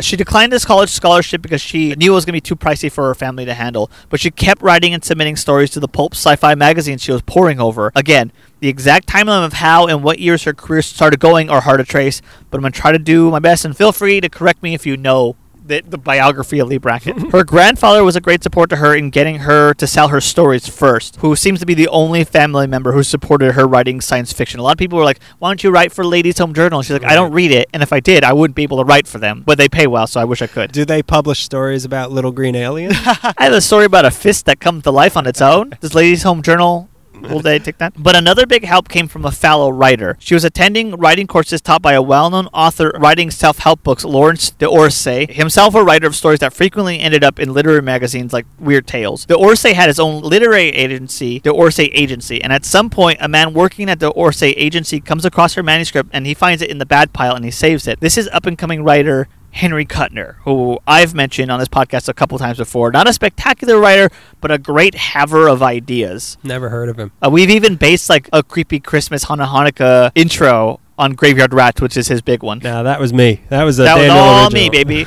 I hold him up there with Charles Beaumont. Like his writing isn't anything spectacular, but the ideas you're reading are like, oh, this is f- frightening and upsetting. This would make a good 30 minute TV show. Th- it might.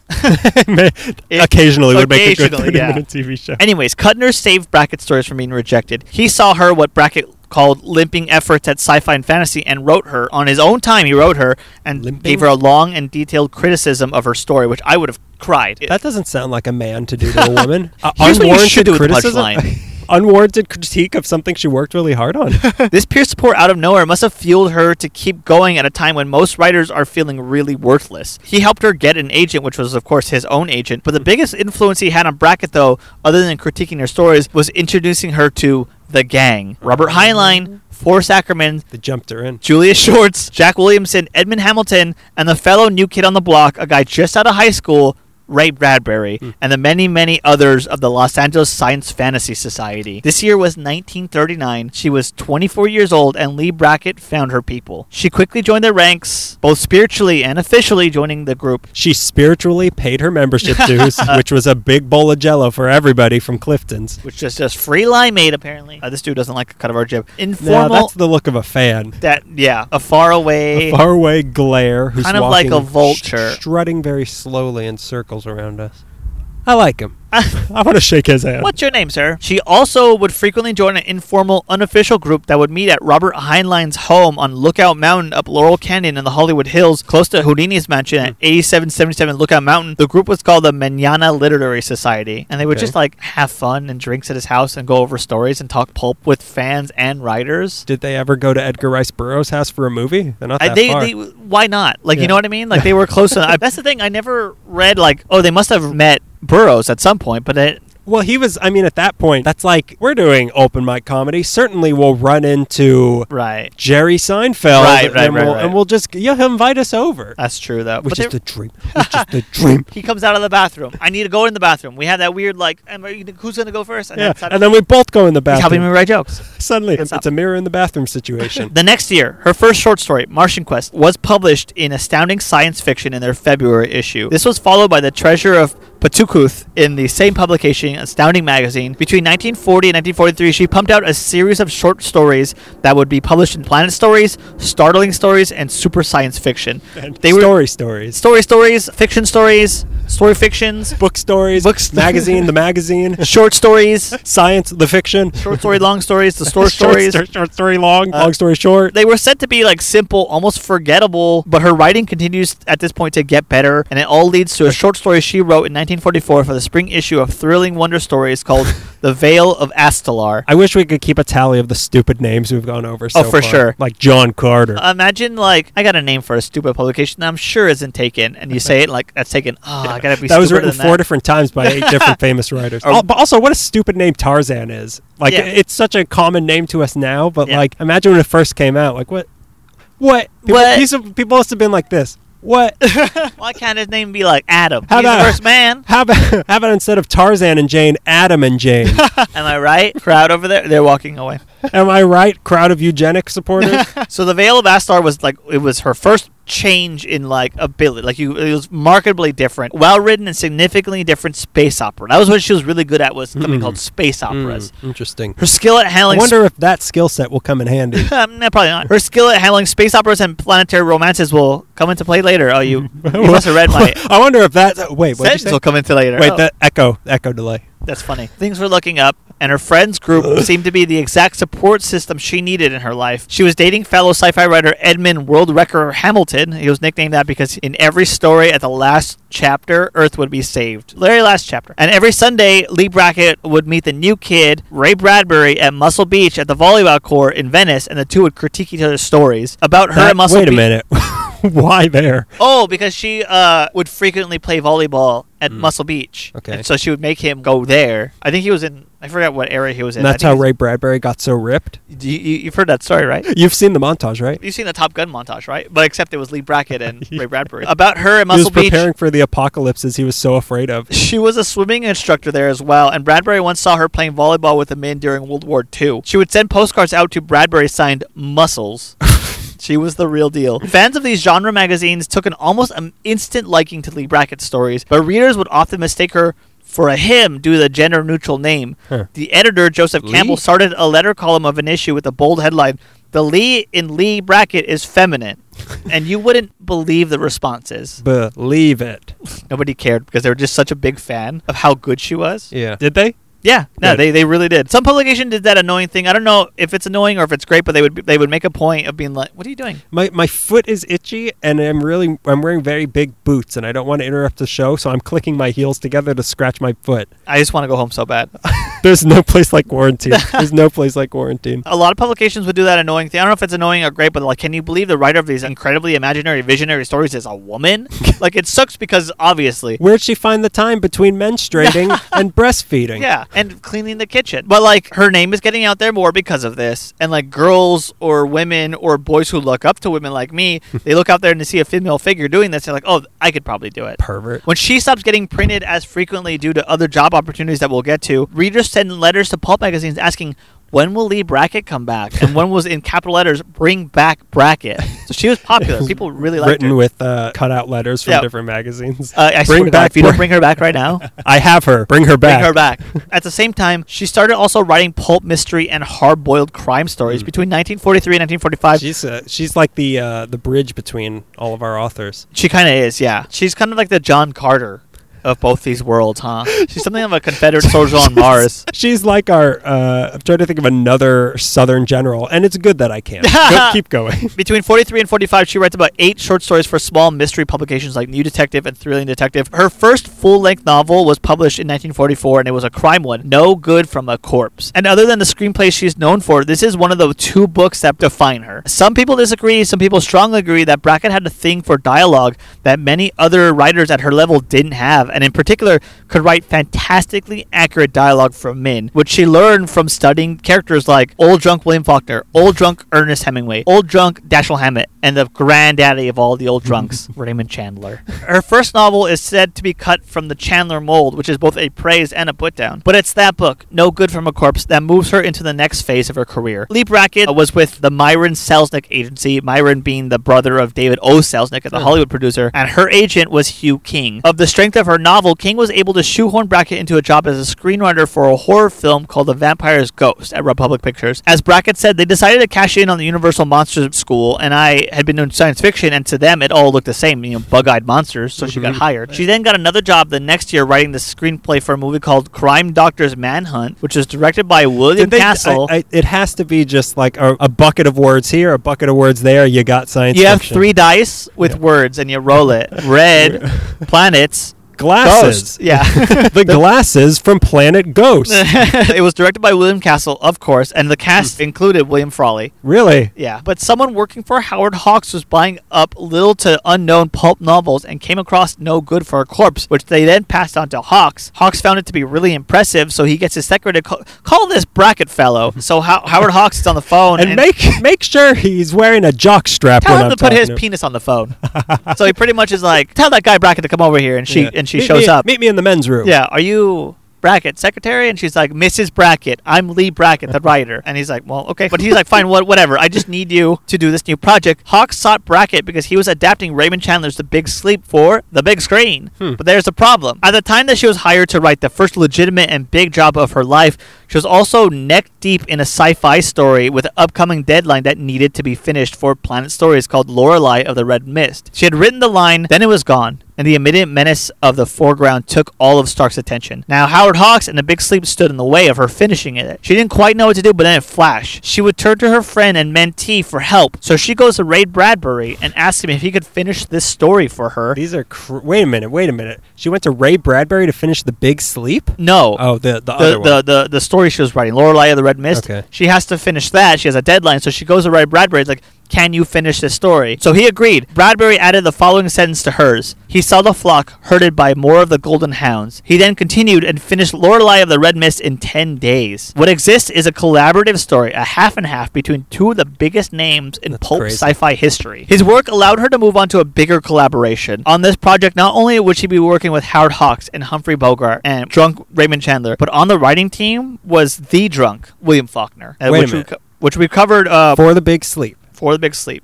This is crazy. This is the, like the perfect storm of Yeah, if you want to know writers what who don't want to be there. yeah, I know. For, with all of these drunks, and then Leigh Brackett. What was that like? She answered for a book of interviews called Backstory to Interviews with Screenwriters of the 40s and 50s. This is what she says. I went to the studio the first day and absolutely appalled. I've been writing pulp stories for about three years, and here's William Faulkner, who was one of the great literary lights of the day.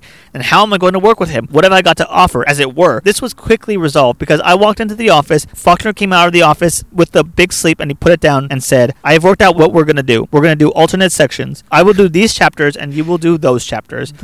And that was the way it had been done. He went back into his Really? he went back into his office and I didn't see him again. So the collaboration was quite simple. I never saw what he did and he never saw what I did. We just turned our stuff into hawks. I think everybody got very confused. It's a very confusing book if you sit down and tear it apart. When you read it from page this is still her talking. We'll get into that also with the flaws in Raymond Chandler. Yeah. When you read it from page to I'm reading I'm quoting her still. When you read it from page to page, it moves so beautifully that you don't care. But when you start tearing it apart to see what makes it tick, it becomes unglued. Owen Taylor, I believe, was the name of the chauffeur. I was down on set one day and Bogart came up to me and said, Who killed Owen Taylor? And I said, I don't know. Who got hold of William Faulkner? And he said, Well, I don't know. So we sent a wire to Chandler. He sent another back and said, I don't know.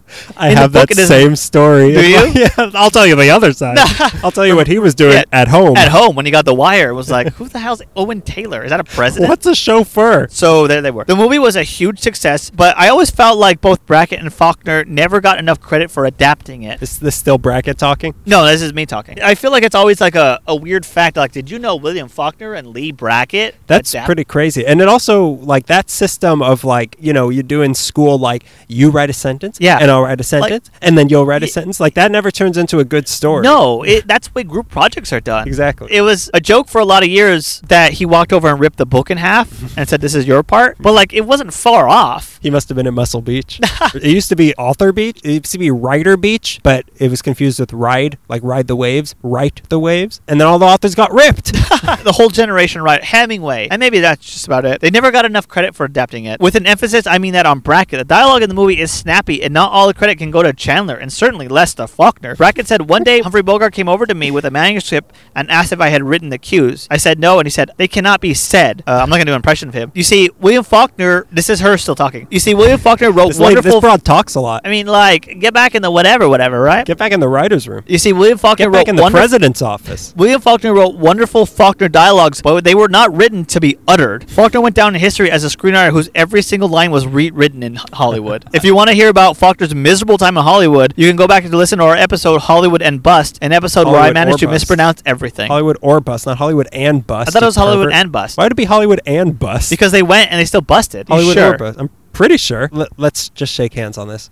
Come over. Okay. Meet me in the middle. I freaking dare you. That almost sounds like uh, a dream team of. Um, are there two people looking at your car right now? no, there. It was two Oh. old people. The perspective. There's two people crouched far from your car, but Yeah. the forced perspective. Right here. Look at me. Look at me. I'm the old man now. that almost sounds like the dream team of like we could get metaphors Yeah. from William Faulkner. We could get dialogue from Raymond Chandler. Yeah. We could get plot points from Leigh Brackett. Yeah. And then we can get drinks from we can get drinks from Raymond Chandler's office. We can get girls from Howard Hawks' catalog of women. I like The Big Sleep. I, I probably enjoy it more than The Maltese Falcon, but The Maltese Falcon is probably a better movie. But I don't hear any. I, I guess I haven't read enough Faulkner other than a couple of short stories to like, oh, that's a Faulkner line. I can kind of hear some snappy stuff from Brackett, but I always attribute it to Chandler, so it's hard to tell where the Yeah. lines divide. That's why collaboration is bad. Yeah, because you, you You don't get all the credit. I want capitalism, not communism. I'm in this for me. Raymond Chandler is said to have visited the studio and was very pleased with the job Leigh Brackett had done with his novel. But a union strike put the brakes on a lot of productions that summer, and Leigh Brackett would have to hold off on writing another screenplay for Hawks for the time being because there's no more job sc- scriptwriting stuff available. It should also be said the same year, 1946, New Year's Eve, Leigh Brackett and Edmund Hamilton get married. Their best man is Ray Bradbury. Hmm. From that point on, Edmund and Leigh live half an, a- an alley apartment. You're my Ray Bradbury. what? You're my Ray Bradbury. I'm your Ray Bradbury. Edmund and Leigh live half in LA in their apartment and half on his family's ranch in Kinsman, Ohio. Ugh. They later in life left the LA apartment and moved to Lancaster. Mm, Um, Double After the big sleep and the strike, Brackett returned to her space novels. The rest of her career would be moving between screenplays and genre novels and some more short stories. Her next big story comes in 1951 with The Black Amazon of Mars, which is the most easily accessible of her books. Accessible meaning you could find it for free online everywhere. Not accessible though in like plot and the story starts off like right in the middle like someone's dying the names are like impronounceable if you're into it you're into it if you struggle with reading pulp sci-fi that's like deep sci-fi it, it can be kind of a fight Mhm. but she writes really imaginary I, stuff I, I've never seen any of her books anywhere at all. I sell a lot of them online, like through Overdrive and stuff. But at the last bookstore, they have like a nice shelf of her stuff that I I'll, I'll buy like a couple every once in a while. well, they'll be out of business by the time this is out, so I'll never Uh, read it. there was certainly was the last bookstore. got him. Oh, got us. Um, Got the economy. yeah. She keeps writing novels: Shadow over Mars, The Starman, Alpha Centauri, or Die, and possibly her best-known novels are The Long Tomorrow and The Sword of Rhiannon. Her novel, The Big Jump, I read maybe six months ago, and I loved it. It's like pulp macho stuff with space. She writes dialogue so tough and so snappy. As snappy as Hammond and Chandler. And the end doesn't land well, but if you read Chandler, you're already accustomed to that. So it's Yeah, just that don't expect an ending. space. Like the Big Jump, I really space. enjoyed. There's something about the Big Jump where a guy is gonna go to. Okay, so the Big Jump basically is about this spacecraft got farther than any spacecraft could. It, it made this jump like light speed. It made, made this jump, jump. and this guy went and spacecraft came back without anybody on it and a friend. It's a relationship that's really weird because they're kind of friends, but they're kind of not. but he wants to go rescue the guy anyways, like almost on principle. Like he saved my life, and I have to do the same for him. Like it's it, like the relationships are really good. Anyways, the big jump. I've, I'll ne- this this book will never be on shelves again. So. Uh, I, I lend my coffee to every uh, copy to everybody. that I see what you. That's good. I'm, I'm clever, huh? her best known reoccurring character, a character that's synonymous with her if you're a deep cut sci fi reader, is Eric John Stark, who is Tarzan meets Conan but on Mars. Stark is an Earthman raised by native Mercurians. If you're from Mercury, you're a Mercurian. Yeah. After his real You Earth think I don't know that. after his real Earth parents die and when a cave collapses, the tribe that raises him gets destroyed by a group of human miners who imprison him, and he is rescued and raised by a police officer. His upbringing and experiences make him aware of the injustices that native planetary species deal with, and he helps to fight against colonization and genocide. That's much deeper than. Uh, hey, at least she's fighting genocide. Yeah, she's not John Carter because he spent so much time on Mars. Here's a really. I went to a talk at uh, LAPL about nine years ago, 2000. I think it was 2012, ripe of like maybe like a few months before I moved to Chico, and there was a guy. I cannot find any programming about it, but he like gave a whole talk, a whole lecture on pulp sci-fi. So he introduced me to Henry Kuttner and Leigh Brackett. I got a better idea of Leigh Brackett. But here's the thing: he went into each story and gave what was really interesting about it. And the interesting thing about Eric John Stark is that Isn't because that he spent Game so much Thrones time on name? Mars. What? Isn't that a Game of Thrones? I think that's the fifth what? Isn't that a Game of Thrones name? John Stark? Yeah, you got to sue George R. R. R. R. R. R. R. Who's R. already being sued by J.R.R.R. Oh, Tolkien? Tolkien, yeah. Who's already being sued by Edgar R.R.R. Burroughs? Who's being sued by a broken train? He's still being uh, hunted down by the sheep people. because Eric John Stark spends so much time on Mars, his skin is a dark, deep black, as black as his hair. To this, I say hell yeah. a lot of like ice castles and like. His Wait a minute, but there's only white people from the south on Mars. Oh, not Mars. Oh, Mercury. No, Eric John Stark of Eric John Stark of Mars or John Carter of Mars. I'm getting them all confused. They're all the same. This is why people don't respect pulp stuff, is because they all turn into the same thing, she continues through the 50s Which and is 60s. good. ri- what? which is nothing. Thank you. This is a good. La- I can hear you. I'm just. Tell- I'm trying to make a point to shut up. She continues through all the 50s and 60s, writing tales about Eric John Stark and Mars and the Skaith. She eventually was called back by Howard Hawks, who had her under a contract for two more scripts. But that wasn't the only reason he called her, though. Hawks admired her. Oh no. He said that they shared the same literary taste. She was sophisticated, she dressed in somewhat outdoorsy manner, which he liked, and more importantly, her understanding of comradeship, both in fiction and in life, and her ability to create tough talking dames. That's everything that Hawks loved. So he just loved having her around. He respected her work, which was like the most important thing. In 1957, But there's no but other than he would pay her less than he would min. In 1957, she started to write Rio Bravo with Jules Firth. That's the John Wayne, Yeah. Ricky Nelson, Dean Martin Western. His liking for Brackett did not translate well into the banks, like I said. Jules Firth was paid 2500 a week, and he hated to put anything down on paper. And Brackett, who busted her ass writing, got paid $600 a week. She also worked on Hatari and went criminally underpaid for that, too. She also wrote the original screenplay for, for El Dorado and said it was one of the best things she had ever written, but Hawks changed key points in it. She did uncredited and writing and rewriting for the Rock Hudson movie, Man's Favorite Sport, which I watched 20 minutes of. I can tell you man's favorite sport for Rock Hudson. It's uh, man, the most dangerous sport Yeah, and my favorite sport. Um, I watched 20 minutes of it, and I've been dying to rewatch it, but I can't find it anywhere. She also wrote Rio Lobo, The Gold of the Seven Saints, and a few other movies through the 60s and 70s. But let's get to her last couple big things. 1973. Philip Marlowe has one more case for her when Robert Altman asked her to create a screenplay for The Long Goodbye starring Elliott Gould. Adapting this one would prove to be difficult because it was easily Chandler's longest and most convoluted novel, so dissecting it and reconstructing it for the screen was challenging even though fans appreciated it. Chandler fans hated it, even though it is through and through a 70s movie. yeah. It's Oh no. I- and it's yeah, dirty. A lot of chest hair. Oh my god, so much chest hair and is there nudity in it? Probably. I mean, it's the 70s. It was nudity, and they didn't even think twice about it. Yeah, there's just like A naked woman and a kid walks by in the scene, and they're like, "That's good for him." yeah, oh, we're setting the mood. Turtleneck City. A sail on Turtleneck City, but just the neck and then chest hair. That's how you know he's a bad guy. The next thing comes, and to me, it's it. Talk about chest hair. The granddaddy. Although I'm sure no one really knew it.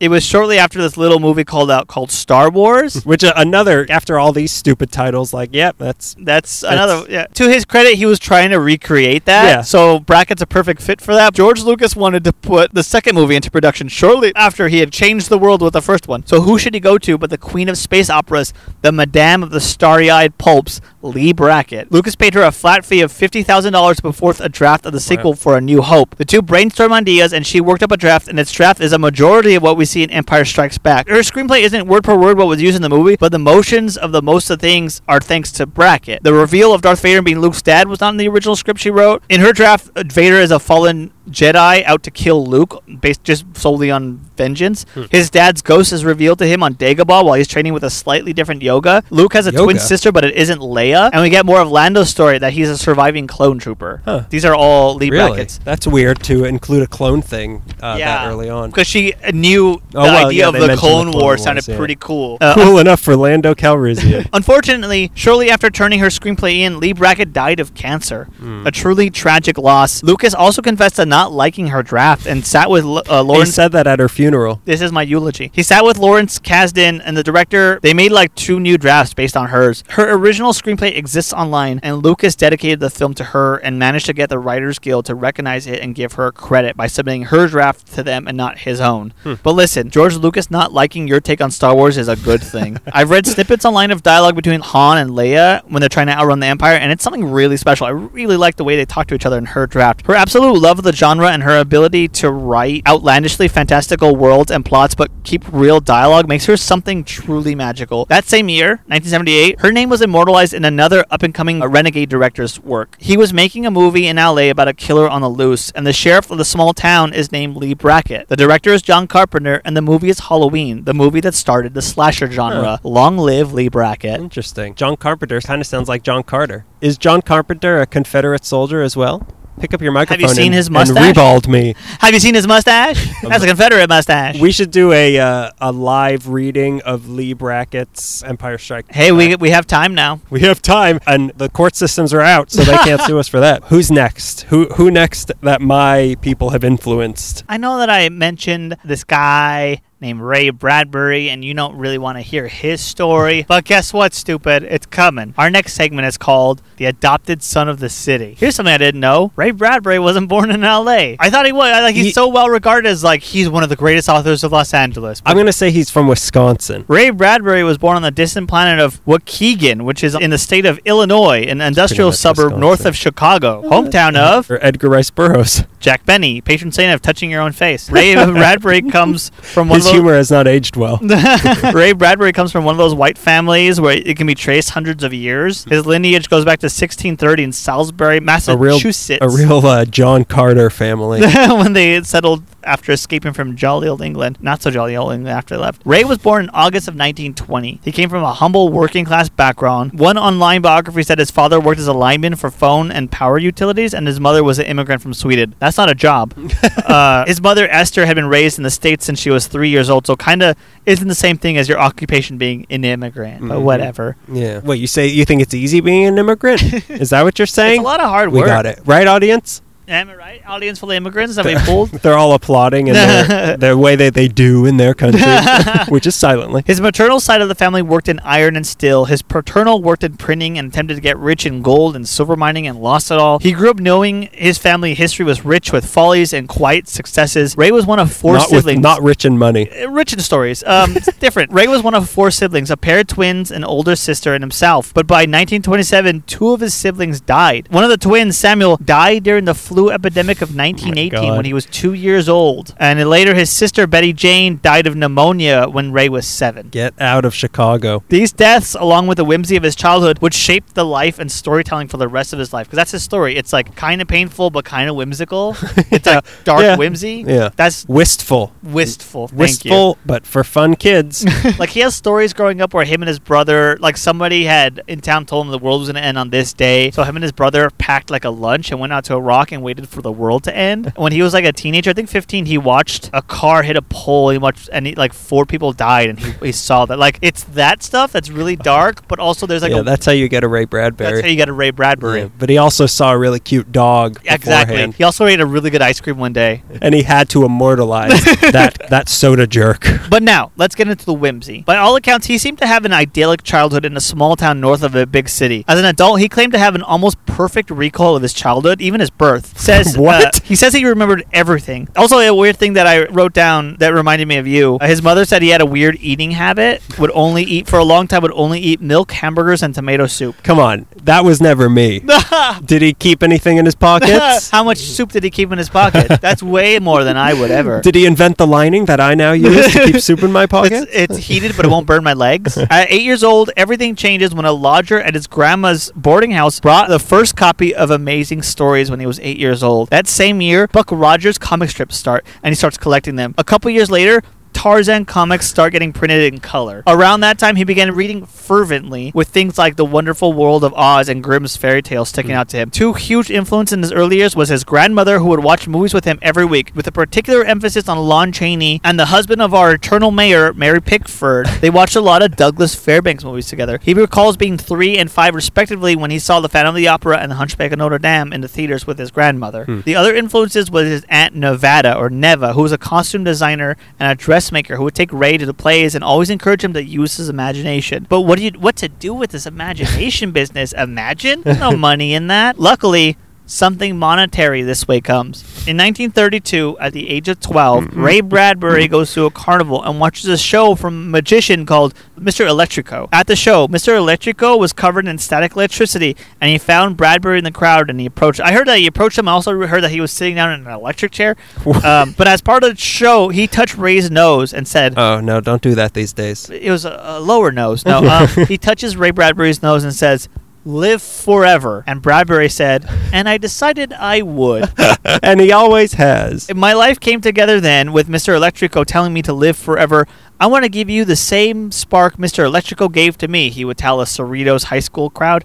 And that's a binding contract. this instance charged Ray Bradbury's imagination. He came back the next day and asked Mr. Electrico for advice on a magic trick because, of course, Ray Bradbury was also into magic. Because how else can he be like Daniel? hey, come on, I'm not from the Midwest. That's what I've got a hard edge. There's something about me that I've- my- rugged. My whimsy is rugged. I've got urban whimsy. urban whimsy, which is just like smog inhalation. And he found Mr. Electrico and they talked. And Mr. Electrico took him to other carnival performers. And Mr. Electrico told Ray that he was a reincarnation of his best friend who died in World War One, the mustard gas trench war. That that one. Bradbury said after that, a few days later.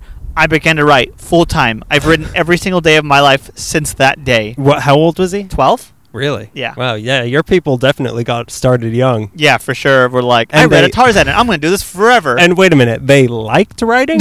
they liked whatever they drug they were addicted to, so they kept they writing. liked the money of writing. You mean? how lucrative it was. Two years later, 1934, the Bradbury family moves. First to Arizona for a bit, and then per- more permanently to Los Angeles. I again cannot for the life of me figure it out where they moved first. It wasn't the famous ho- house in Cheviot Hills, but at some point they moved a couple times. I can't figure out He was now 14. In Los Angeles, home of Hollywood, California, where a different kind of magic happened. Cocaine magic. No. Oh no. Bradbury attended Oh, Berendo yeah. Junior High School in the outskirts of downtown near Olympic. Berendo has such alumnists as Mamie Van Doren, Jimmy Doolittle, and Edgar Bergen, a famous ventriloquist. So now he's at school, he's living in Los Angeles, he bums around libraries in town, he's got a job selling newspapers, which is the, the Los Angeles Daily News to be exact, at the corner of Olympic and Norton, again to be exact. And around this time, he starts attending plays because that's what he would do back home with Aunt Neva. He's a frequent at the Figueroa Street Playhouse, which is now the Variety Arts Theater in downtown. And while he's frequenting the Figueroa Street Playhouse, he lands his first job. Do you know what his first job was? Working in the library. His, I, am fir- oh, well, his, him. his first writing job. Wait a minute. If he's a copy of me, was it working at linens and things?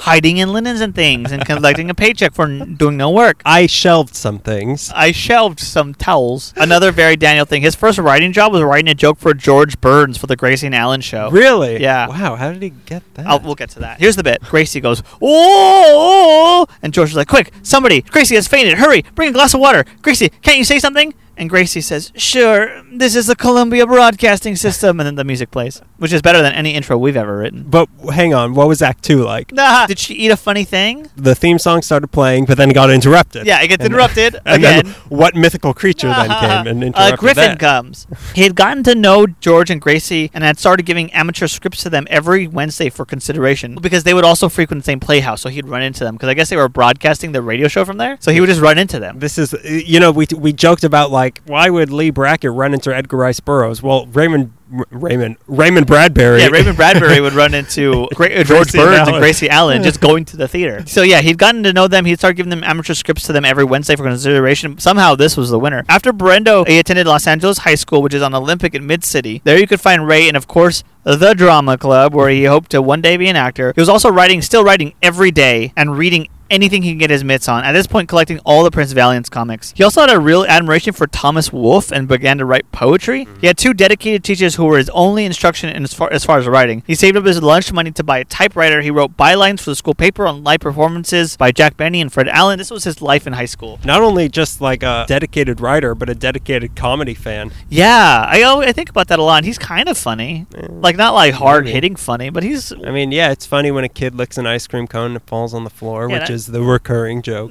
so sentimental. Very sentimental. Yeah. Very amber tinted. Exactly. Yeah, it was the greatest summer ever, and then like a lady dies. And that's why it was the greatest. song. I got away with it. In 1936, the next cosmic phase begins for Ray Bradbury when he's at a secondhand bookstore in Hollywood and sees a handbill promoting a meeting for the LASFS, the Los Angeles Science hmm. Fantasy Society. Hmm. Once again, we talk about them a little bit, little bit more when we talk about Forrest Ackerman and Monsters and the Nerds Who Love Them. Onkafori, Nerd Zero, and weirdly enough, the grandson of the architect behind the Bradbury building, no relation, had created a group of science fiction enthusiasts who would meet on the second floor of Clifton's cafeteria.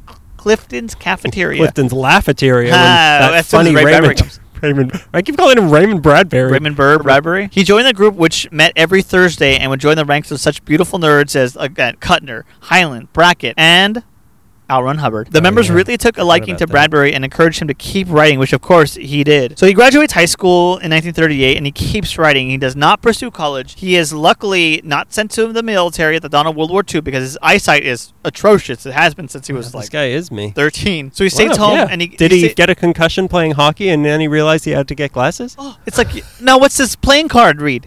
Hang on, Hang I'm on. seeing uh, uh, Johnny Carson reference. Oh, You're attracting this dog's attention. It's going to give us coronavirus. that one. Yeah, it keeps looking at it. It is cute. Of course, it's cute. It has it coronavirus. Yeah. So luckily, because his eyesight is so bad, he gets to stay home and get free limeade from Clifford Clinton as he continues to write every day and spend hours in libraries reading everything he can get his hands on. Anything he can get his hands on. He, he's like Quentin Tarantino with movies is Ray Bradbury with novels and Mhm. poems and short stories. That turned him into two very opposite people. yeah, for sure. both For- like milkshakes though, Nah, both hunch a lot. and feet. With the encouragement of his sci-fi friends, he started aiming all his writing towards pulp magazines and club fanzines. Pulp Fiction. There's the connection. I- If only we didn't already use that title for another episode. This one can be called Kill. Uh, never mind. How about the hateful mm, Hollywood? Nah, got it. His first short story that got published was Hollerbochen's Dilemma, which is in the League's fanzine. That was 1938, same year he got out of high school. The following year, he created his own fanzine, Futuria Fantasia. Also that year, our guy Bradbury attends the first World Science Fiction Convention in New York City. He mingles, he wines,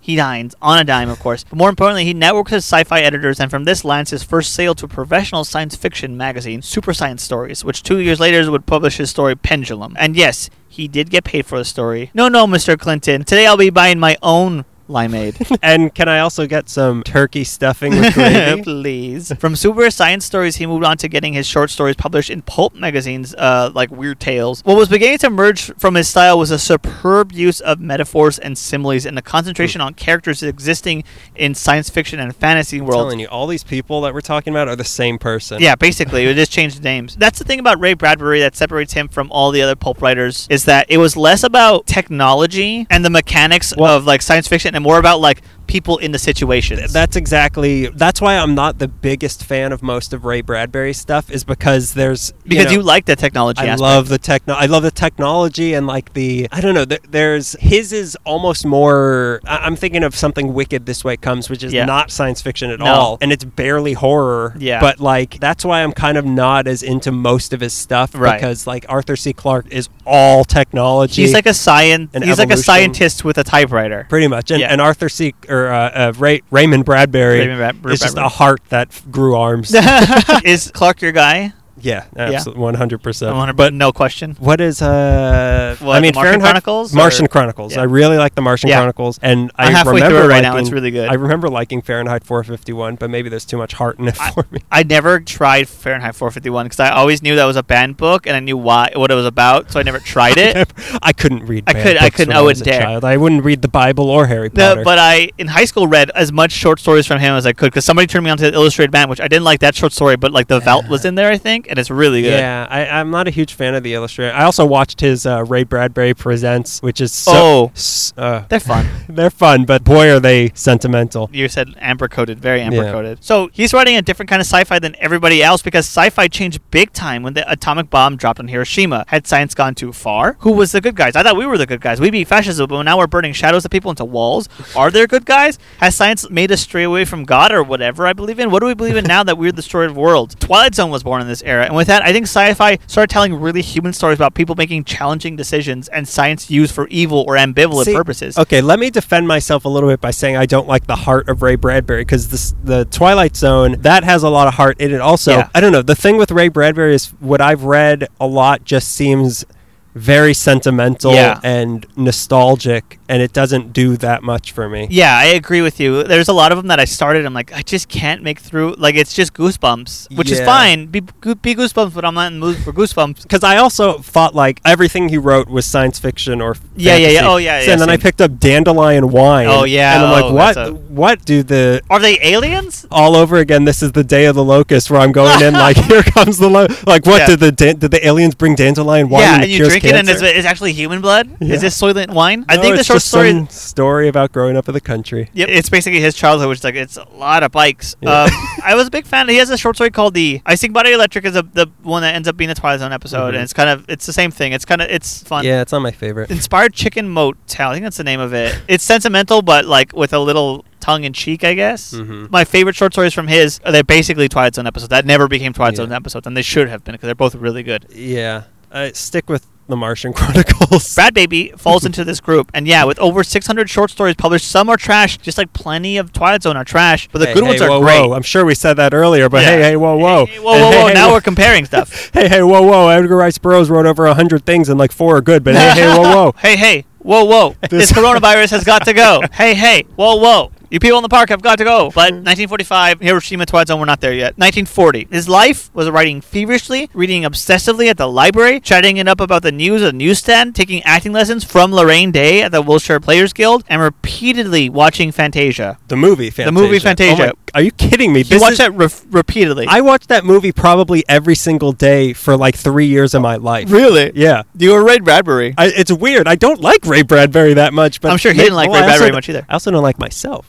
he was oh. living at Figueroa and Temple. I can't again can't find That's out where where. I used to. that that's my childhood place. And then Sundays he would spend with Leigh Brackett at Muscle Beach comparing stories. Just like us. So this was his life in 1940, and it was a good life. But his writing would continue to improve, and with that, his adventure would become way more interesting. 1943 is when he establishes himself as a full-time writer, getting published in several genre magazines. In 1947, he gets a rejection notice from Weird Tales, and out of frustration, sends a story titled "Homecoming" to Mademoiselle. It ends up in the discard pile, but one young editorial assistant saved the story and helped get it published in the magazine. That young assistant, Truman Capote.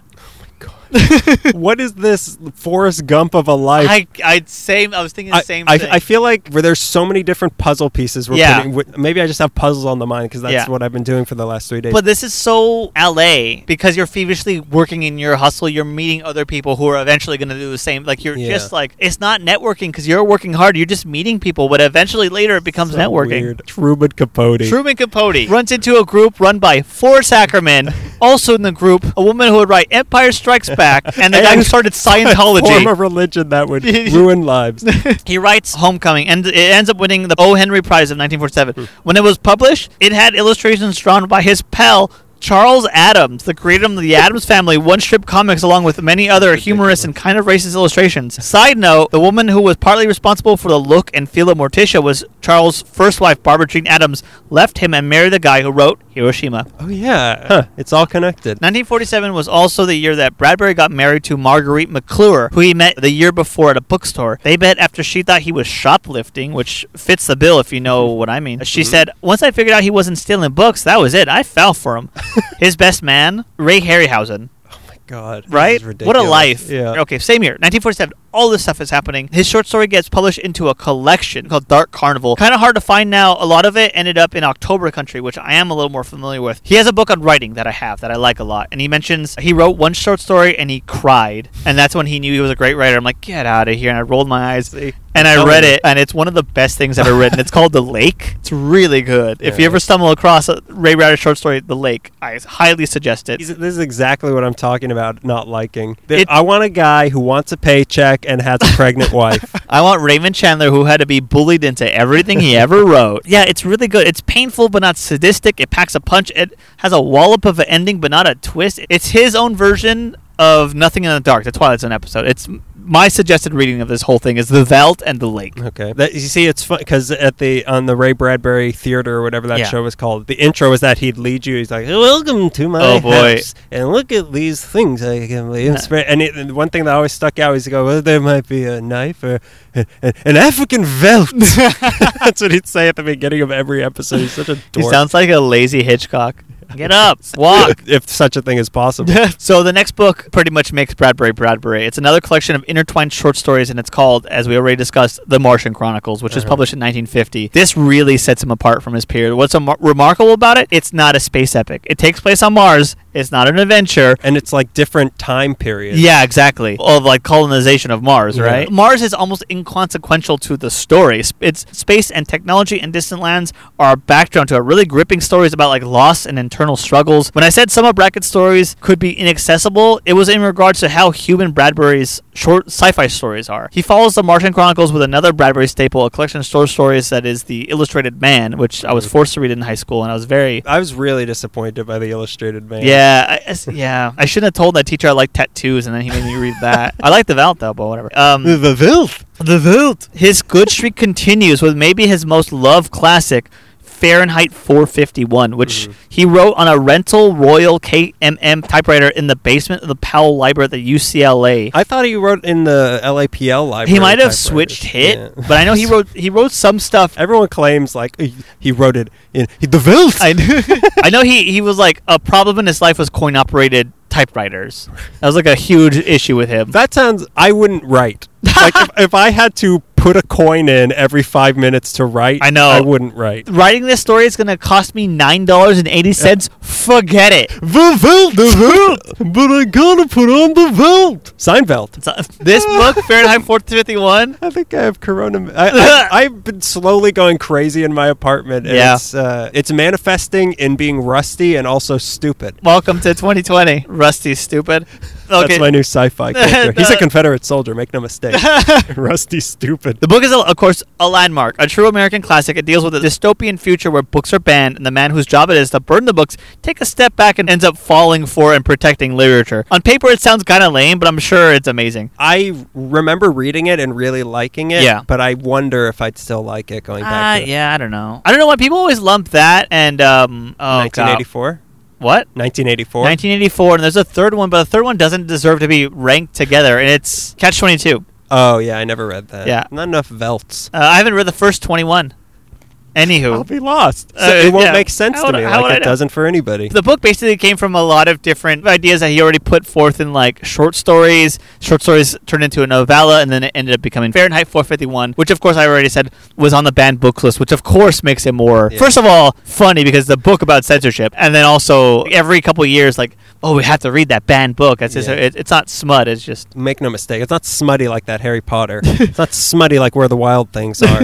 Smut. So it's 1955. You're in Nope. Hollywood. It's about time you get in the pictures, right? Bradbury had already done some Hollywood work. Writing, he wrote a treatment for uh, "It Came from Outer Space" 1953. But after some meetings with John Really? Huston over the years about adapting his books, he was once again approached by Huston to adapt a film version of Herman Melville's Moby Dick. Do you know this? The Gregory Peck one. Yeah, Okay. that he that Ray Bradbury wrote the screenplay Alright. for I it. can't think of it. anything less interesting than Ray Bradbury's take on Moby Dick. Two things. Brad Baby would have to travel to Ireland to write it along with Huston, so he'd have to leave his home in Hollywood and go to Ireland to write this thing with from an intense man to write it with another an intense man. and two, although he had a copy of the book, he was never able to trudge through You like Moby chowder, Dick. don't you? I got uh, four hours about chowder. Here's the history of this particular port. He said he had so much trouble trying to read it from the beginning, so what he did was he did what I do. He opened a book to a random page in the middle and just went from there, and he ended up loving it because it turns out Bradbury has a real soft spot for Shakespeare. Of course he does, but so did Herman Melville, and apparently Herman Melville wrote it. And after writing Moby Dick, finally was able to read Shakespeare. I forget. He there's a reason why he never read Shakespeare, but Was he finally like- found a copy of Shakespeare. Like he's immune to Shakespeare now because he got an inactive strand of Shakespeare. from Yeah, and now he actually caught it. Herman Melville reads Shakespeare and then rewrites Moby Dick now with Ahab, or like more Ahab, or now with more Ahab. so like Bradbury is reading Moby Dick. He's like, "You like Shakespeare like I like Shakespeare," and then suddenly understood uh, Moby Dick. Huh. But the task of that uh, should be banned. Ch- The chapter about Chowder for sure should be banned. This was going to be hard for even John Huston, according to Bradbury, had either never read it or didn't understand it. So like now it was up to mostly Bradbury to Mhm. decipher this thing. Moby Dick for the big screen. Uh, It's not going to be a mini series. It's not going to be like on Netflix. Each episode is two. It's not going to be Ken Burns' Moby Dick. This is going to be a two-hour thing with Gregory Peck. It's got to be like that. Didn't matter. He took the job anyway, and it was. He said it was writing this was grueling. Twelve-hour days, six or seven days a week for eight months in Ireland and England. It was hard brain work trying to break down and rearrange Moby Dick. How do you even begin to make that ready for the big screen? It sounded like he cracked. One morning he went in front of a mirror and was like, "I am Herman Melville," and sat down and in eight hours of passionate red hot writing he described it he finished the screenplay threw it on Huston's lap and said there it is i'm done There it is. Take it. I imagine this is like uh, you didn't see the lighthouse, but No, I I imagine this is like the lighthouse. it's a little bit like tropic thunder too which Uh, is your Moby Dick. which is my Moby Dick. And Huston's like, my God, what happened? And Bradbury replied, Behold, Herman Melville. So yeah, working on a movie with John Huston didn't break him, but it should have. He was He dying to come back though, and he wanted to rejoin his family. He had four daughters, but at this point in his life, I think he had three three daughters at this point. So he works in TV too, writing an episode of Alfred Hitchcock Presents. The episode is Shopping for Death. He writes like a couple more for a series, two more for Alfred Hitchcock Hour. He adapts one short story for The Twilight Zone, I Sing the Body Electric. It was one of several that got rejected. He's known more for getting rejected by Twilight Zone than getting accepted by Isn't Twilight that Zone. funny that Rod Serling was so particular of like mm, top sci-fi writer in the country? Yeah. Nah. Nah. What How about this kid who was abused by his mom, Charles Beaumont? Yeah, get him for a bunch of them. I was, I've been rewatching now that we're living in a Twilight Zone episode. I've been rewatching them. They have a sentimental streak, but every once in a while they do a mean thing to somebody, and it's good. It's always me. I mean, yeah, it's it's always you know twisted twisted irony, man. Yeah, yeah, yeah. Mm, cool. Well, Go ahead. Next up, Bookwise was Dandelion Wine in 1957, which is a Mm. semi autobiographical look at this beautiful childhood in Illinois. It's nostalgic and sentimental with elements of fantasy and wonder. After that came a medicine Where's for the fantasy? I- what? This wine wasn't fermented enough, but it's still good. That's in Wine Tales. Amazing Wine Tales. After a medicine for melancholy, there's something wicked this way comes, followed later by the Halloween tree. All of these are like standard classic Bradbury names that his name is synonymous with. Yeah, In you know that look that like his TV show had it, but like the look that almost Like a Lifetime movie? yeah, like children's movies for TV from the '80s. Yeah, like yeah, That's that sort of filter is what all of his books give off to me. For sure, yeah. Nostalgic and sentimental. it's fuzzy, a little A little bit fuzzy, like professional mullet. So it's just like a perm, but it's like a little bit deeper on one end than the other. twisted perms. In That's 1964, my magazine. In 1964, he received his favorite of the many awards he'd win throughout his life when he was named the Ideas Consultant for the United States Pavilion at the 1964 World's Fair. He said, "Can you Hmm. believe it?" He would also go on to write the basic scenario for the interior spaceship at Epcot Disney World, Hmm. and he also worked on the city engineering and rapid transit, a thing he was familiar with because he did not know how to drive. Ray Bradbury pulled off the greatest science fiction trick of all time. He lived in LA since a teenager and did not cooperate with the "you gotta get a car" rule. I wonder what all of his friends thought about that. Didn't have a car. Yeah. Always broke going to the Yeah. Cliftons. Can you cover this? Can you cover my limeade? Mr. Clinton has it. Can you ride me back to my hovel? oh, I don't have a license for my Segway. I like that we're just ragging on him. I love Ray Bradbury. Anyways, he continued to work through the years and became a well-loved literary character, giving more than his fair share of speeches to schools and libraries, promoting literacy and showing up to book festivals, Yeah. and being, from all appearances, incredibly kind and appreciative to his I, fans. I will give him that. He seems like a really nice guy, and Yeah. he, he cared about people. Yeah, he did he- a lot for the city. he did, yeah. I'll Loved give him that. I'll give him that. Of I'll give, his I'll give one of the most famous writers of all time that. that. He also never lost his footing. Like he loved talking about like I did this at the library. I did this because I read about. Yeah, like, he was crazy about the library. Yeah. he would win awards all through his life. You know, he had many TV and movie adaptations of his work. Even like recently, they redid like Fahrenheit 451. He was like involved. I think he was involved with that. Michael B. Jordan and Michael Yeah. B. Shannon. Marguerite, his wife, died in 2003, and Ray Bradbury himself died in 2012 at the age of 91. Three years later, his house he wrote many classics in 10265 Cheviot Drive in Cheviot Hills was demolished by a dickhead named Thom Mayne, who was confused and disappointed by the public's negative reaction. He said, "Maybe I'm naive, but it's just really been a it's just really been a bummer." He Maybe tried to I'm make wrong, but it's too late. he tried to make it up We're about to be in- infected yet again. Don't encourage that. Greg, you're putting children at risk. More so than usual. Thom Mayne, the guy who destroyed the house, he tried to make it up to the fans by having a company turn fragments of the wood of Bradbury's house into 450 sets of wooden bookends, sold for $88.50. But the money went to the Center for Ray Bradbury's Studies at Indiana University. Why eighty-eight dollars and fifty cents? Oh, is that the address? No, that no, no, the no, it wasn't. address. I don't know why that much. But then, of the money they collected from selling these bookends made of Ray Bradbury's old house, the center that they were donating to only got a portion of it. Great. But Bradbury's legacy isn't about a house. The city dedicated the cross streets of Fifth and Flower to him, declaring it Ray Bradbury Square because it was close to Clifton's and the Central Library, two places incredibly important to Bradbury. Is Bradbury's legacy bigger than a cross street? Yeah. In 1971, one of the Apollo astronaut teams landed on the moon. They named a crater after one of his novels. They called it Dandelion Crater. Is Bradbury's legacy They picked deeper the than a- worst one. what? They picked the worst one. They picked a different one. Um, well, is well, his Bur- name Burroughs bigger- got one on Mars. That's fine. is le- his legacy deeper than a crater?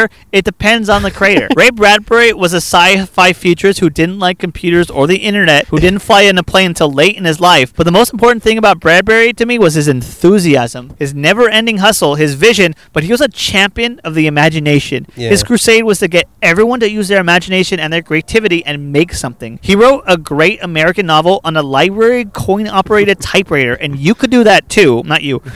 All you need is very clear I imagination and a bunch of dimes. He's a guy who has his footprint on this city. He's a guy with city folktales. When I was growing up and I wanted to be a writer since the second grade Miss Prince Medals class, it was pushed on me that Ray Bradbury, Hmm. famous sci-fi writer, always went to the library. He always read, he always wrote. He did it and you can do it too. That's Ray Bradbury's legacy. And he was a son of the city, albeit a, an adopted son. Kevin Starr says it best in Golden Dreams, California in the Age of Abundance, 1950-1963. In short, like Los Angeles itself, eclectic and unintimidated, and an entertainer whom highbrow critics took seriously, a self-educated urban planner respected by professionals, and a jack of all writing trades, Bradbury was, in short, a latter-day Jack London for Los Angeles, and doing all this without the benefit of a driver's license. That's Ray Bradbury's story. Uh, yeah, but yeah, but dandelion wine. I rest my case. Dandelion wine. I'm taking my friggin' shoes off. Oh, no, that's a symptom. That's too cold. It's far too cold for that. He's not my favorite, but I do respect him, and I am also told I should respect him more. I'd like to say something before you start on this one. Mhm. That I feel like with this episode, I picked both of yours. You did. Wait, no, no, no, no, no, no. You didn't pick Raymond Chandler. You tossed it up in the air, Yeah, and I and you- said, first I wanted you to do Tarzana. I want to do Burroughs Story because it has to do with the valley, and I know you would eat it up. With this one, you you asked me if I wanted to do it, and I said, no, I want you to do it. I like hearing stories from you because they're always better. Well, here's the oh. That's good to hear. Let's uh, isolate that. That's the new intro. Let's get. It was a cold, rainy day. The kind of day that made you use a simile, perhaps even a reference to a blonde woman. It's good. That is as undelivered as a pizza from a dead guy. See, you're just as good as Raymond Chandler now. It's time to talk about the writer who's synonymous with the city I live in, the city of angels. Raymond Thornton Chandler was born July 23rd, 1888, in the city we all know and love, Chicago, Illinois.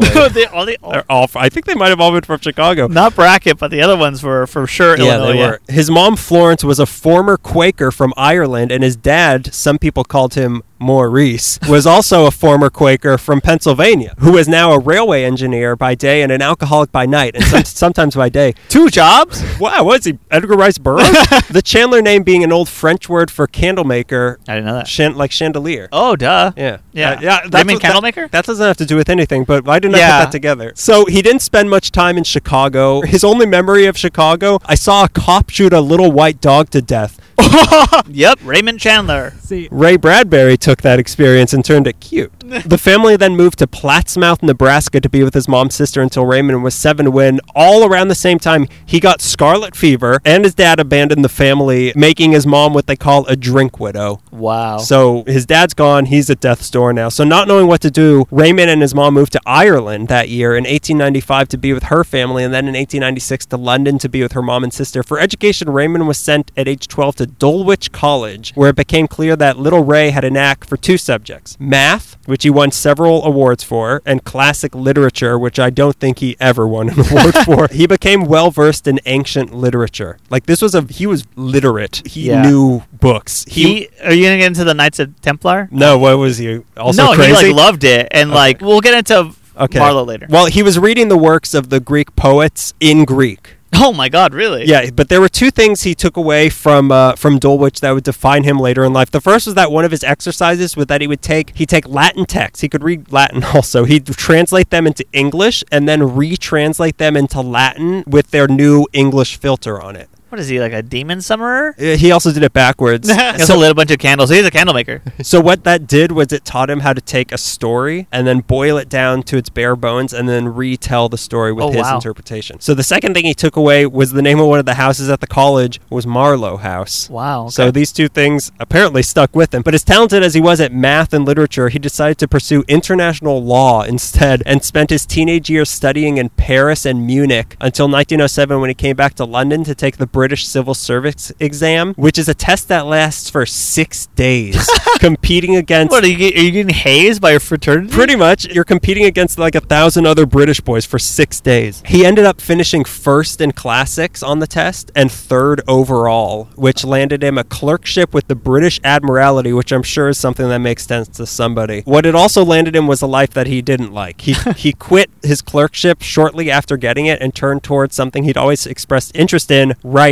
So he became a freelance journalist for the London Daily Express, but he quickly realized reporting wasn't what he was meant for. No. He knew deep down what he was meant to write was sappy, limp poetry. So Go- like gothic prose, right? bad poems, Bad not poems. good poetry. The first one he got published was called The Unknown Love, which could have been a, one of his books. That was 1908, and all he got 27 poems published in the Westminster Gazette and Bristol's Western Gazette. He also did a few essays, a short story called The Rose Leaf Romance. Nobody liked any of this, and he couldn't make a living, so he gave up writing as well. And then, since he was on a roll, he gave up Europe altogether, and he decided to come back to the United States. He left his mom in England, so he, you know, I'll send back, I'll get money, I'll send back for you, you'll come. This was 1912. On the boat back to America, he met a couple named Caroline and Warren Lloyd who lived in Los Angeles. And they were a very charismatic and intellectual couple, which Raymond was drawn to. And by the time they docked, they had extended an invitation to have him come stay in the wonderful city of Los Angeles with them. Swingers. Well, Well, you Well. caught me again. Uh, I'm making this all up. I I was just trying to see if you like the idea of that. So after a brief and failed attempt at making a living in St. Louis,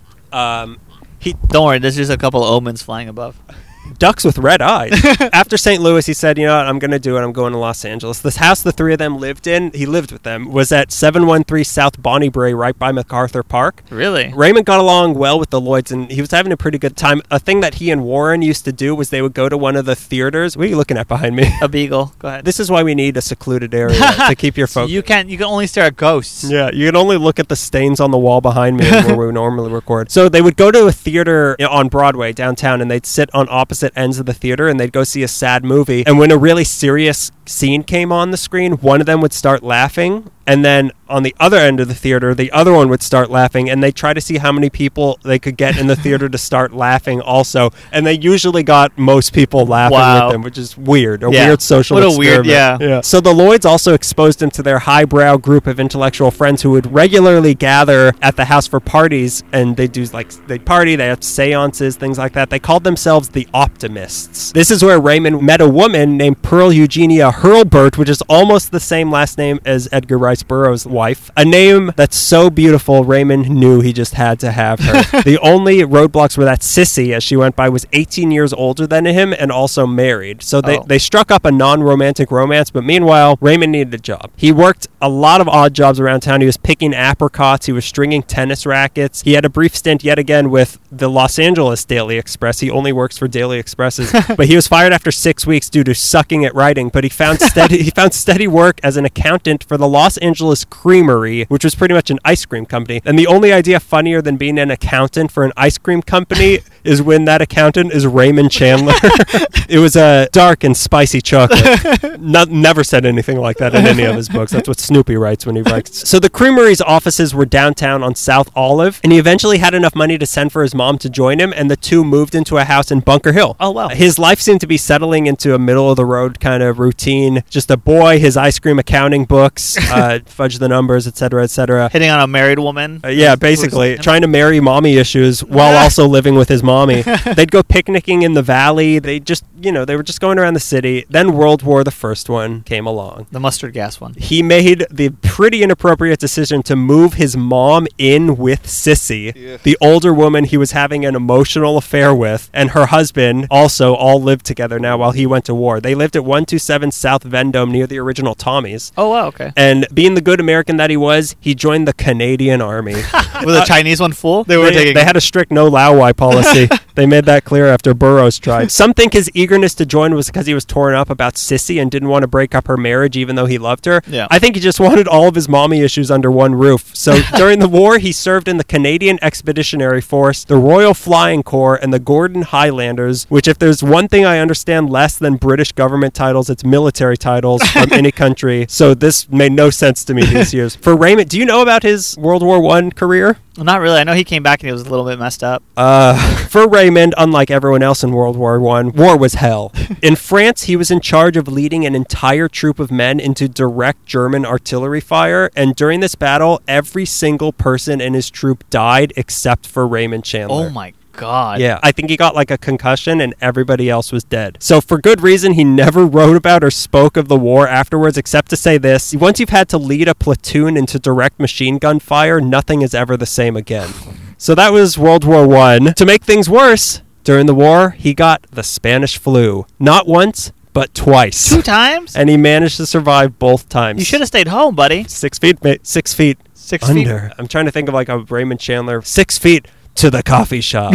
No, No, that's not it either. No. I'll, I'll come up with it'll it. hit you. Understandably, Raymond came back to the country a changed man. Tried his luck in Seattle doing I don't know what before he tr- then tried San Moping. Francisco. And then he went to San Francisco, and Hamlet's like, no, no, no. Kind of. He, he wrote for the San Francisco Daily oh. Express. He was Oh. still doing newspaper stuff, but always Daily Express, which didn't work out. And then a bank he worked at, which also didn't work out, before finally coming back to Los Angeles in 1919 to try his hand yet again at poetry, which yet again didn't work out. Another failed writer of mine. So he turned back to what he was apparently born to do accounting. In 1922, he landed an accounting job at the Dabney Oil Syndicate and counted his beans in their offices in the Bank of Italy building near Pershing Square, which is now the Nomad Hotel. That's where he was uh, sitting behind a desk. He also made frequent trips down to Signal Hill, but this job put him on a solid ground for once, which allowed his mind to focus once more on his love for Cissy. Cissy seemed to be willing to leave her husband for Raymond, but the other old lady in his life, his mom, disapproved, and Raymond couldn't bring himself to go against the wish wishes of his mother. Oh my God, Norman Bates over here. Lucky for him, she died in January 1924, and the two were married. cellar. The two were married two weeks later You're kidding.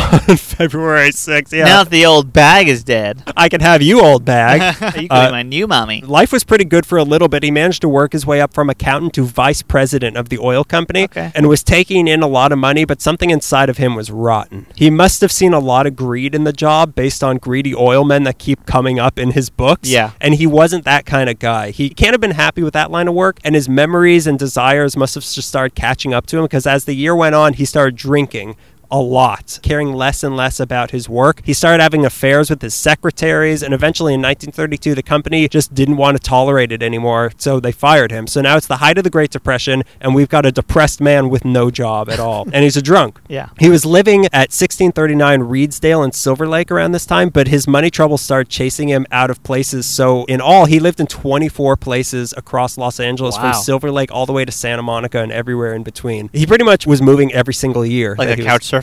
No, he owned he, like- or rented all Oh, these okay. houses, but he just was like, uh, uh, Oh, I don't know they how. kicked us out. I don't know where the last four months of Yeah. rent went. So, not knowing how to make money and nowhere to turn, he decided to give writing another shot. Again, apparently, writing is just so lucrative and easy for people to do. and it, it's also like you only come across it when you're at the bottom. yeah. So he hadn't completely abandoned writing by this point. He seems to have dabbled here and there casually. On August 29, 1917, he had even registered a comic opera he wrote called The Princess and the Peddler. But keep in mind, he's 44 years old.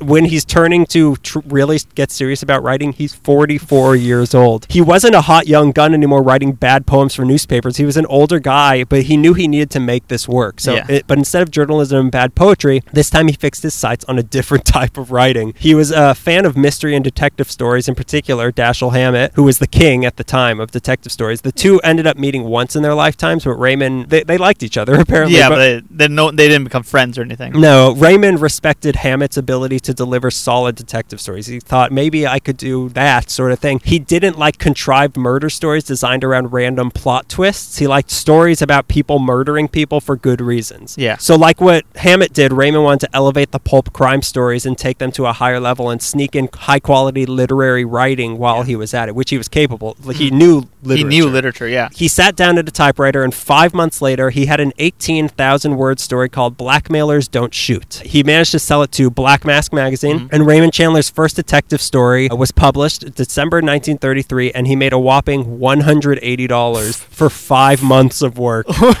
but for once in his life, a small paycheck didn't make him quit immediately. Writing fast was never his specialty, so Yeah. he kept slowly churning out more short detective stories every few months. Short stories that took him months to write. Yeah. And was selling them to Black Mask and other pulp magazines like Dime Detective, Detective Fiction Weekly for barely any money at all. Yeah. On average, he was only making about $1,500 a year at this time of his life. But with his fourth short story, Killer in the Rain, he hit on something. His. His- One of his many. Uh, yeah, his old wife's mom. this was when he introduced his new hero. It was a weary detective who was smart, cool, and flawed, but also uncorruptible and a modern day, for the 30s, righteous knight fighting for the forces of good in That's a world always- full of evil. That's what he said is that Philip Marlowe was a Knights Templar. Philip Marlowe is uh, he's not exactly someone you want to be around, but he always does the right thing, Yeah. which is gr- Eh, what's so much fun to read. It is, yeah, and he's incredibly funny, but he's also like compelled to figure out what happened. Like it's not even for about the good of the yeah, victim. Exactly, yeah. This is Philip Marlowe. Yeah. Enter Philip Marlowe. Raymond went on to make Philip Marlowe the main character of all the rest of his stories. It wasn't until 1939, at the age of 50, that he decided to try his hand at long stories. And after three months, which is pretty quick for him, he wrote Yeah. his first book, The Big Sleep, centered around Philip Marlowe. This is when his money trouble started going away because paperback books were just starting to go through a huge phase of popularity. Uh-huh. So his writing was finally starting to pay off big time. And rightfully so, because he had done exactly what he had set out to do years earlier and elevated the detective genre. His murders weren't frilly, whimsical Agatha Christie or like the case of the cat who licked the boysenberry pie or that Yeah. sort of thing. There was no sentimentality. Speaking of Raymond Chandler, I mean Raymond Bradbury, Bradbury, yeah. whatever. His crimes were harsh and they were real and they were Yeah. they were scary. There was violence, there was rape as children just walked by Yeah. us. The world was dirty and rough and hard. In other words, hard boiled. He was Yeah. doing hard boiled crime fiction. And his writing style was unique and revolutionary. He wasn't particularly great at plot, like we, We talked about, talked about nor did he care to be. He hated neat endings. He said the ideal mystery was the one you would read if the ending was missing. It doesn't matter a damn what a novel is about. The only writers left who have anything to say are those who write about practically nothing and monkey around with odd ways of doing it. Like we were talking about, there's the whole thing with the big sleep. Everyone's begging him, like, who killed the chauffeur? I don't know. I, I don't, don't- care. it doesn't matter. Leave me alone. So he didn't have plot, but what he had was style because he had such a strong literary background. Raymond was fond of simile and had a Mm-hmm. knack for evoking images. Really good one too. Like I've got a list coming Oh, up. hit- hit me with it. This talent was heightened down even further by the word restrictions in the pulp magazine. So he, he had been oh, working. he had to be tight. he had to keep things so tight and concise and get his point across and phrase it perfectly. Yeah. All right, here here's a long list. Some of the Oh, best boy. lines of his. From 30 feet away, she looked like a lot of class. From 10 feet away, she looked like something made up to be seen from 30 feet away. I'm an occasional drinker, the kind of guy who goes out for a beer and wakes up in Singapore with a full beard. Neither of the two people in the room paid any attention to the way I came in, although only one of them was dead. She smelled the way the Taj Mahal looks by moonlight. That's pretty good. Beautiful. Yeah. I needed a drink. I needed a lot of life insurance. I needed a vacation. I needed a home in the country. What I had was a coat, a hat, and a gun. It was a blonde. This one's. oh, I love this one. It was a blonde, a blonde to make a bishop kick a hole in a stained glass window. if I had a razor, I'd cut your throat just to see what ran out of it. the English may not always be the best writers in the world, but they are incomparably the best dull writers. Those are all of his good lines. Those are the only good lines. Yeah. His writing was initially ignored by critics because of the genre he was working in, but by the mid 40s, they had picked up on what he was doing and started, he started getting some respect for it. The New Yorker said that he wrote as if pain hurt and life mattered. oh, that's good. Yeah, his second book came. It was 1940's Farewell, My Lovely, which Uh-huh. came out at just the time when Hollywood started getting interested in detective stuff. So this was his first work that was eventually turned into an RKO movie in 1942 called The Falcon Takes Over. They renamed it, which I thought was a sequel to The Maltese Falcon. I would have loved that, but no. Um, I'm sure they want. They thought we could trick people and make an extra 500 bucks Yeah. by people who are stupid. it's the marketing that dreams are made of. he made two thousand dollars for this for selling a movie, Yeah. but even more important, he was now in with Hollywood. Yeah. That same year, Fox paid him three thousand five hundred for the rights to his book, The High Window, which they turned into the movie that I could have sworn was a James Bond movie, Time to Kill. Then in 1943, he got hired by Paramount to write scripts for them. His first job was working with Billy Wilder, writing the script for Double Indemnity, Mhm. and he got paid ten thousand five hundred dollars, which was like ten years worth of work for him. Before. yeah. yeah, I think he has a cameo in that movie too. He does. He's sitting in a chair outside of an office. Yeah. Raymond and Wilder did not get along at all. And the first draft by Raymond had a great mood, but it made no sense. so Wilder completely retooled it and made it work as a movie for which they were both nominated for an Oscar for this. Oh, but wow. by then, Raymond had long since dropped out of the project. This brings us to the kind of man Raymond Chandler was. He was shy. He was a shy guy, but he was also often incredibly cruel and rude to people. He hated most people and didn't have many friends. I feel like I'm both him and Ray Bradbury. A good healthy mix of the two.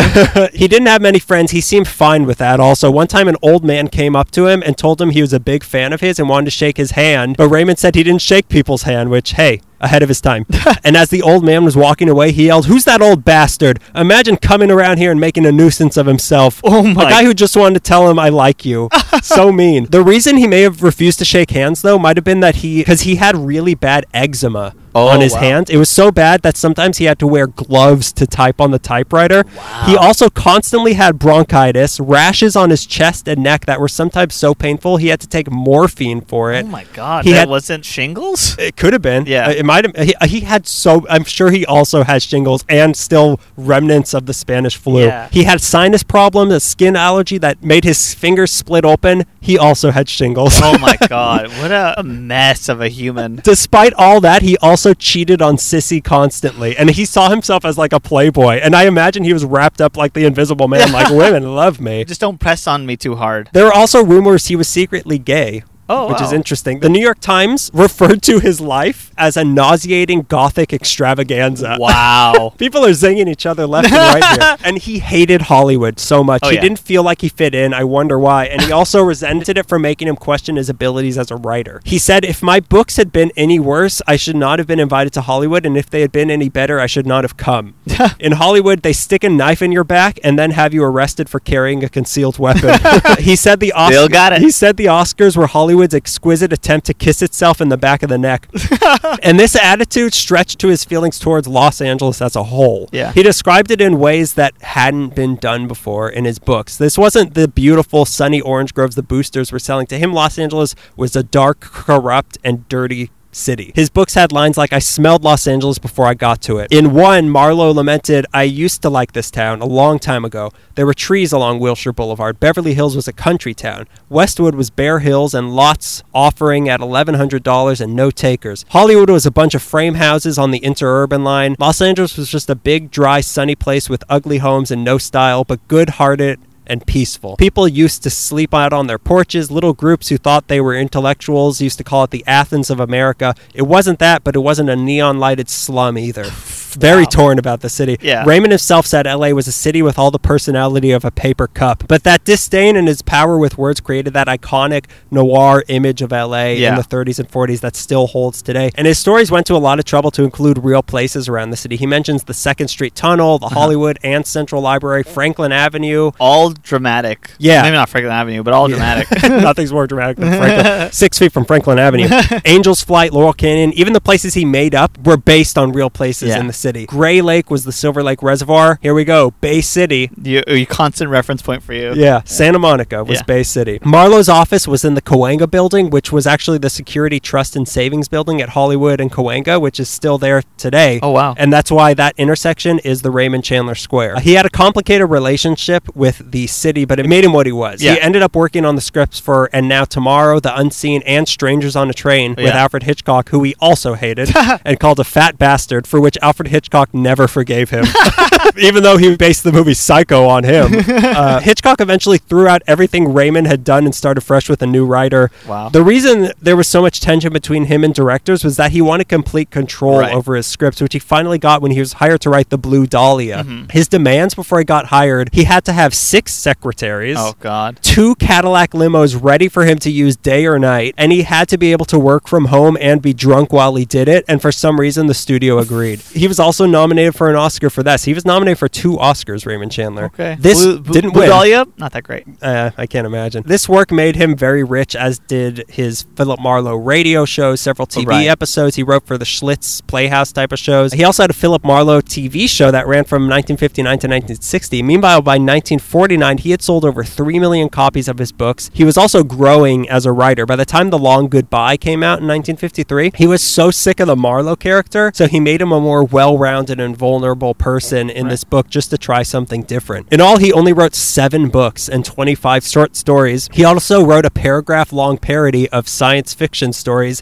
where he referred to a character who knew a lot of things, and the character's name was Google. That's funny. Yeah. In 1946, he left LA and moved to La Jolla. La Jolla. Where he lived with Cissy until 1954 when she died, and that sent Raymond's life once again into a downward spiral. Who am I gonna cheat on now? Where do I get the thrill of adultery? as not great as their relationship was, she was all he had, and now he had nobody Right. except La Jolla. he started splitting his time between Southern California and England, where he would host a lot of parties in hopes of meeting girls. He said in the Artistic Society of London, about one man in three is homosexual, which is very hard on the ladies, but not at all hard on me. There you go. Yeah, as his nose fell off. But usually his personality would get the better of him at these parties. He'd just go into another room away from the party after a while and just Yeah. let people do their thing in his house. A very Philip Marlowe thing to do. Yeah, his drinking got worse and worse. In 1955, he attempted suicide. I read two different stories about what happened. Either he tried shooting himself twice but missed and was about to try a third time when the cops came in. Or he was in his office and his secretary heard a gunshot, and when the cops came in, they found him standing in the bathtub with the curtains drawn and his head hanging down with the gun in his hand and a hole in the ceiling, Oh just God. defeated. Either way, he went to a sanitarium after that. That's another job he's not good at. Well, fortunately. Fortunately. The best job he failed. he was so depressed towards the end of his life that he couldn't even look at the Pacific Ocean because it made him think about how many people had drowned in it. oh my God. Yeah, that is depression. Yeah. At the very end, he was elected president of the Mystery Writers of America, and he released his final book in 1958, Playback, which nobody likes. he had a lot of help in these later years from his agent Helga Greene, who got they they got engaged a few months before Raymond Chandler died Yeah. on March 26, 1959, of pneumonia in La Jolla, which is a title he would have hated, but a plot he would have loved. there were 17 people at his funeral. 17 people for Raymond Chandler. yeah. And Helga Greene then sued to get his fortune, which was $60,000. he left behind an unfinished book called Poodle Springs that was finished years later by Robert Parker. Oh wow. Okay. So Raymond Chandler left behind a legacy you cannot deny in his writing, which it should be mentioned was occasionally racist and usually sexist. Yeah. But the man himself didn't s- always see it that way. He ended up being respected by a lot of literary people in his lifetime, like T.S. Eliot and Evelyn Waugh, who was actually pen pals with him. Oh really? But part of him hated his own books and resented his own supposed goal of elevating the genre and intellectualism in general. He was once asked if he wanted to win a Nobel Prize for his writing. He said, Not if it takes too much hard work.